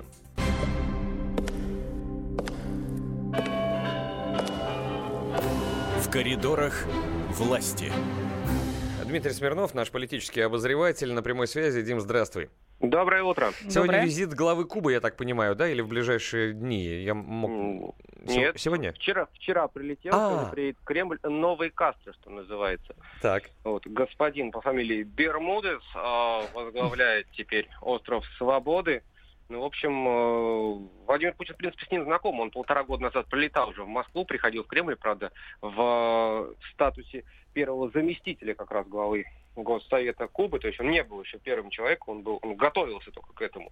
Вот, Мигель Диас-Канель Бермудес. Вот такое теперь выражение предстоит выучить тем, кто интересуется Кубой и ее руководством. Ну, посмотрим, чем это закончится. Там самый интересный момент, это, конечно, поставки вооружений, сотрудничество в военно-технической области. Вот. Вчера уже наши иностранные коллеги терзали Дмитрия Пескова, спрашивали, а что будет там, а кто, а какие будут вооружения. Он сказал, ну, погодите, такая чувствительная область, по ней какие-то анонсы давать не стоит, давайте дождемся, о чем вот поговорят, и тогда уже будем как-то это дело комментировать. На затяжные выходные какая повестка, если там коротко буквально? Ну, там, Дни народного единства. Владимир Путин традиционно посещает выставку. В Манеже возлагает цветы к памятнику Минину и Пожарскому, да, спасителям Отечества. Вот вокруг этого все и будет происходить. Дим, спасибо тебе большое за это очередное включение. Прощаемся с тобой до следующего раза. Спасибо. Будем скучать. Хороших по возможности выходных, хотя не всегда тебе удается, я знаю, потому что у тебя такая работа. Это политический обозреватель «Комсомольской правды» Дмитрий Смирнов и «Коридоры власти». Сейчас очень коротко расскажу вам, чем запомнился этот сегодняшний день, буквально 2 строками, а потом мы песенку успеем послушать. Я думаю, что даже без заставки мы можем это сделать. Смотрите, какая интересная история.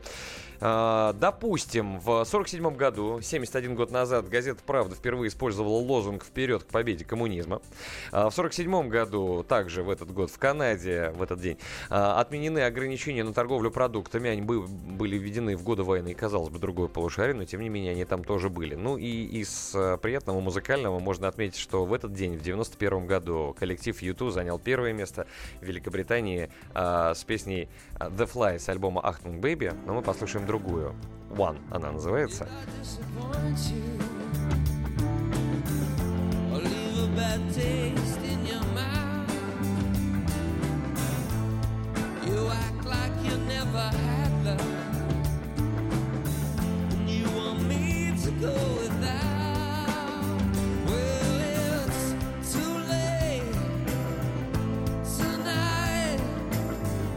Drag the past out into the light.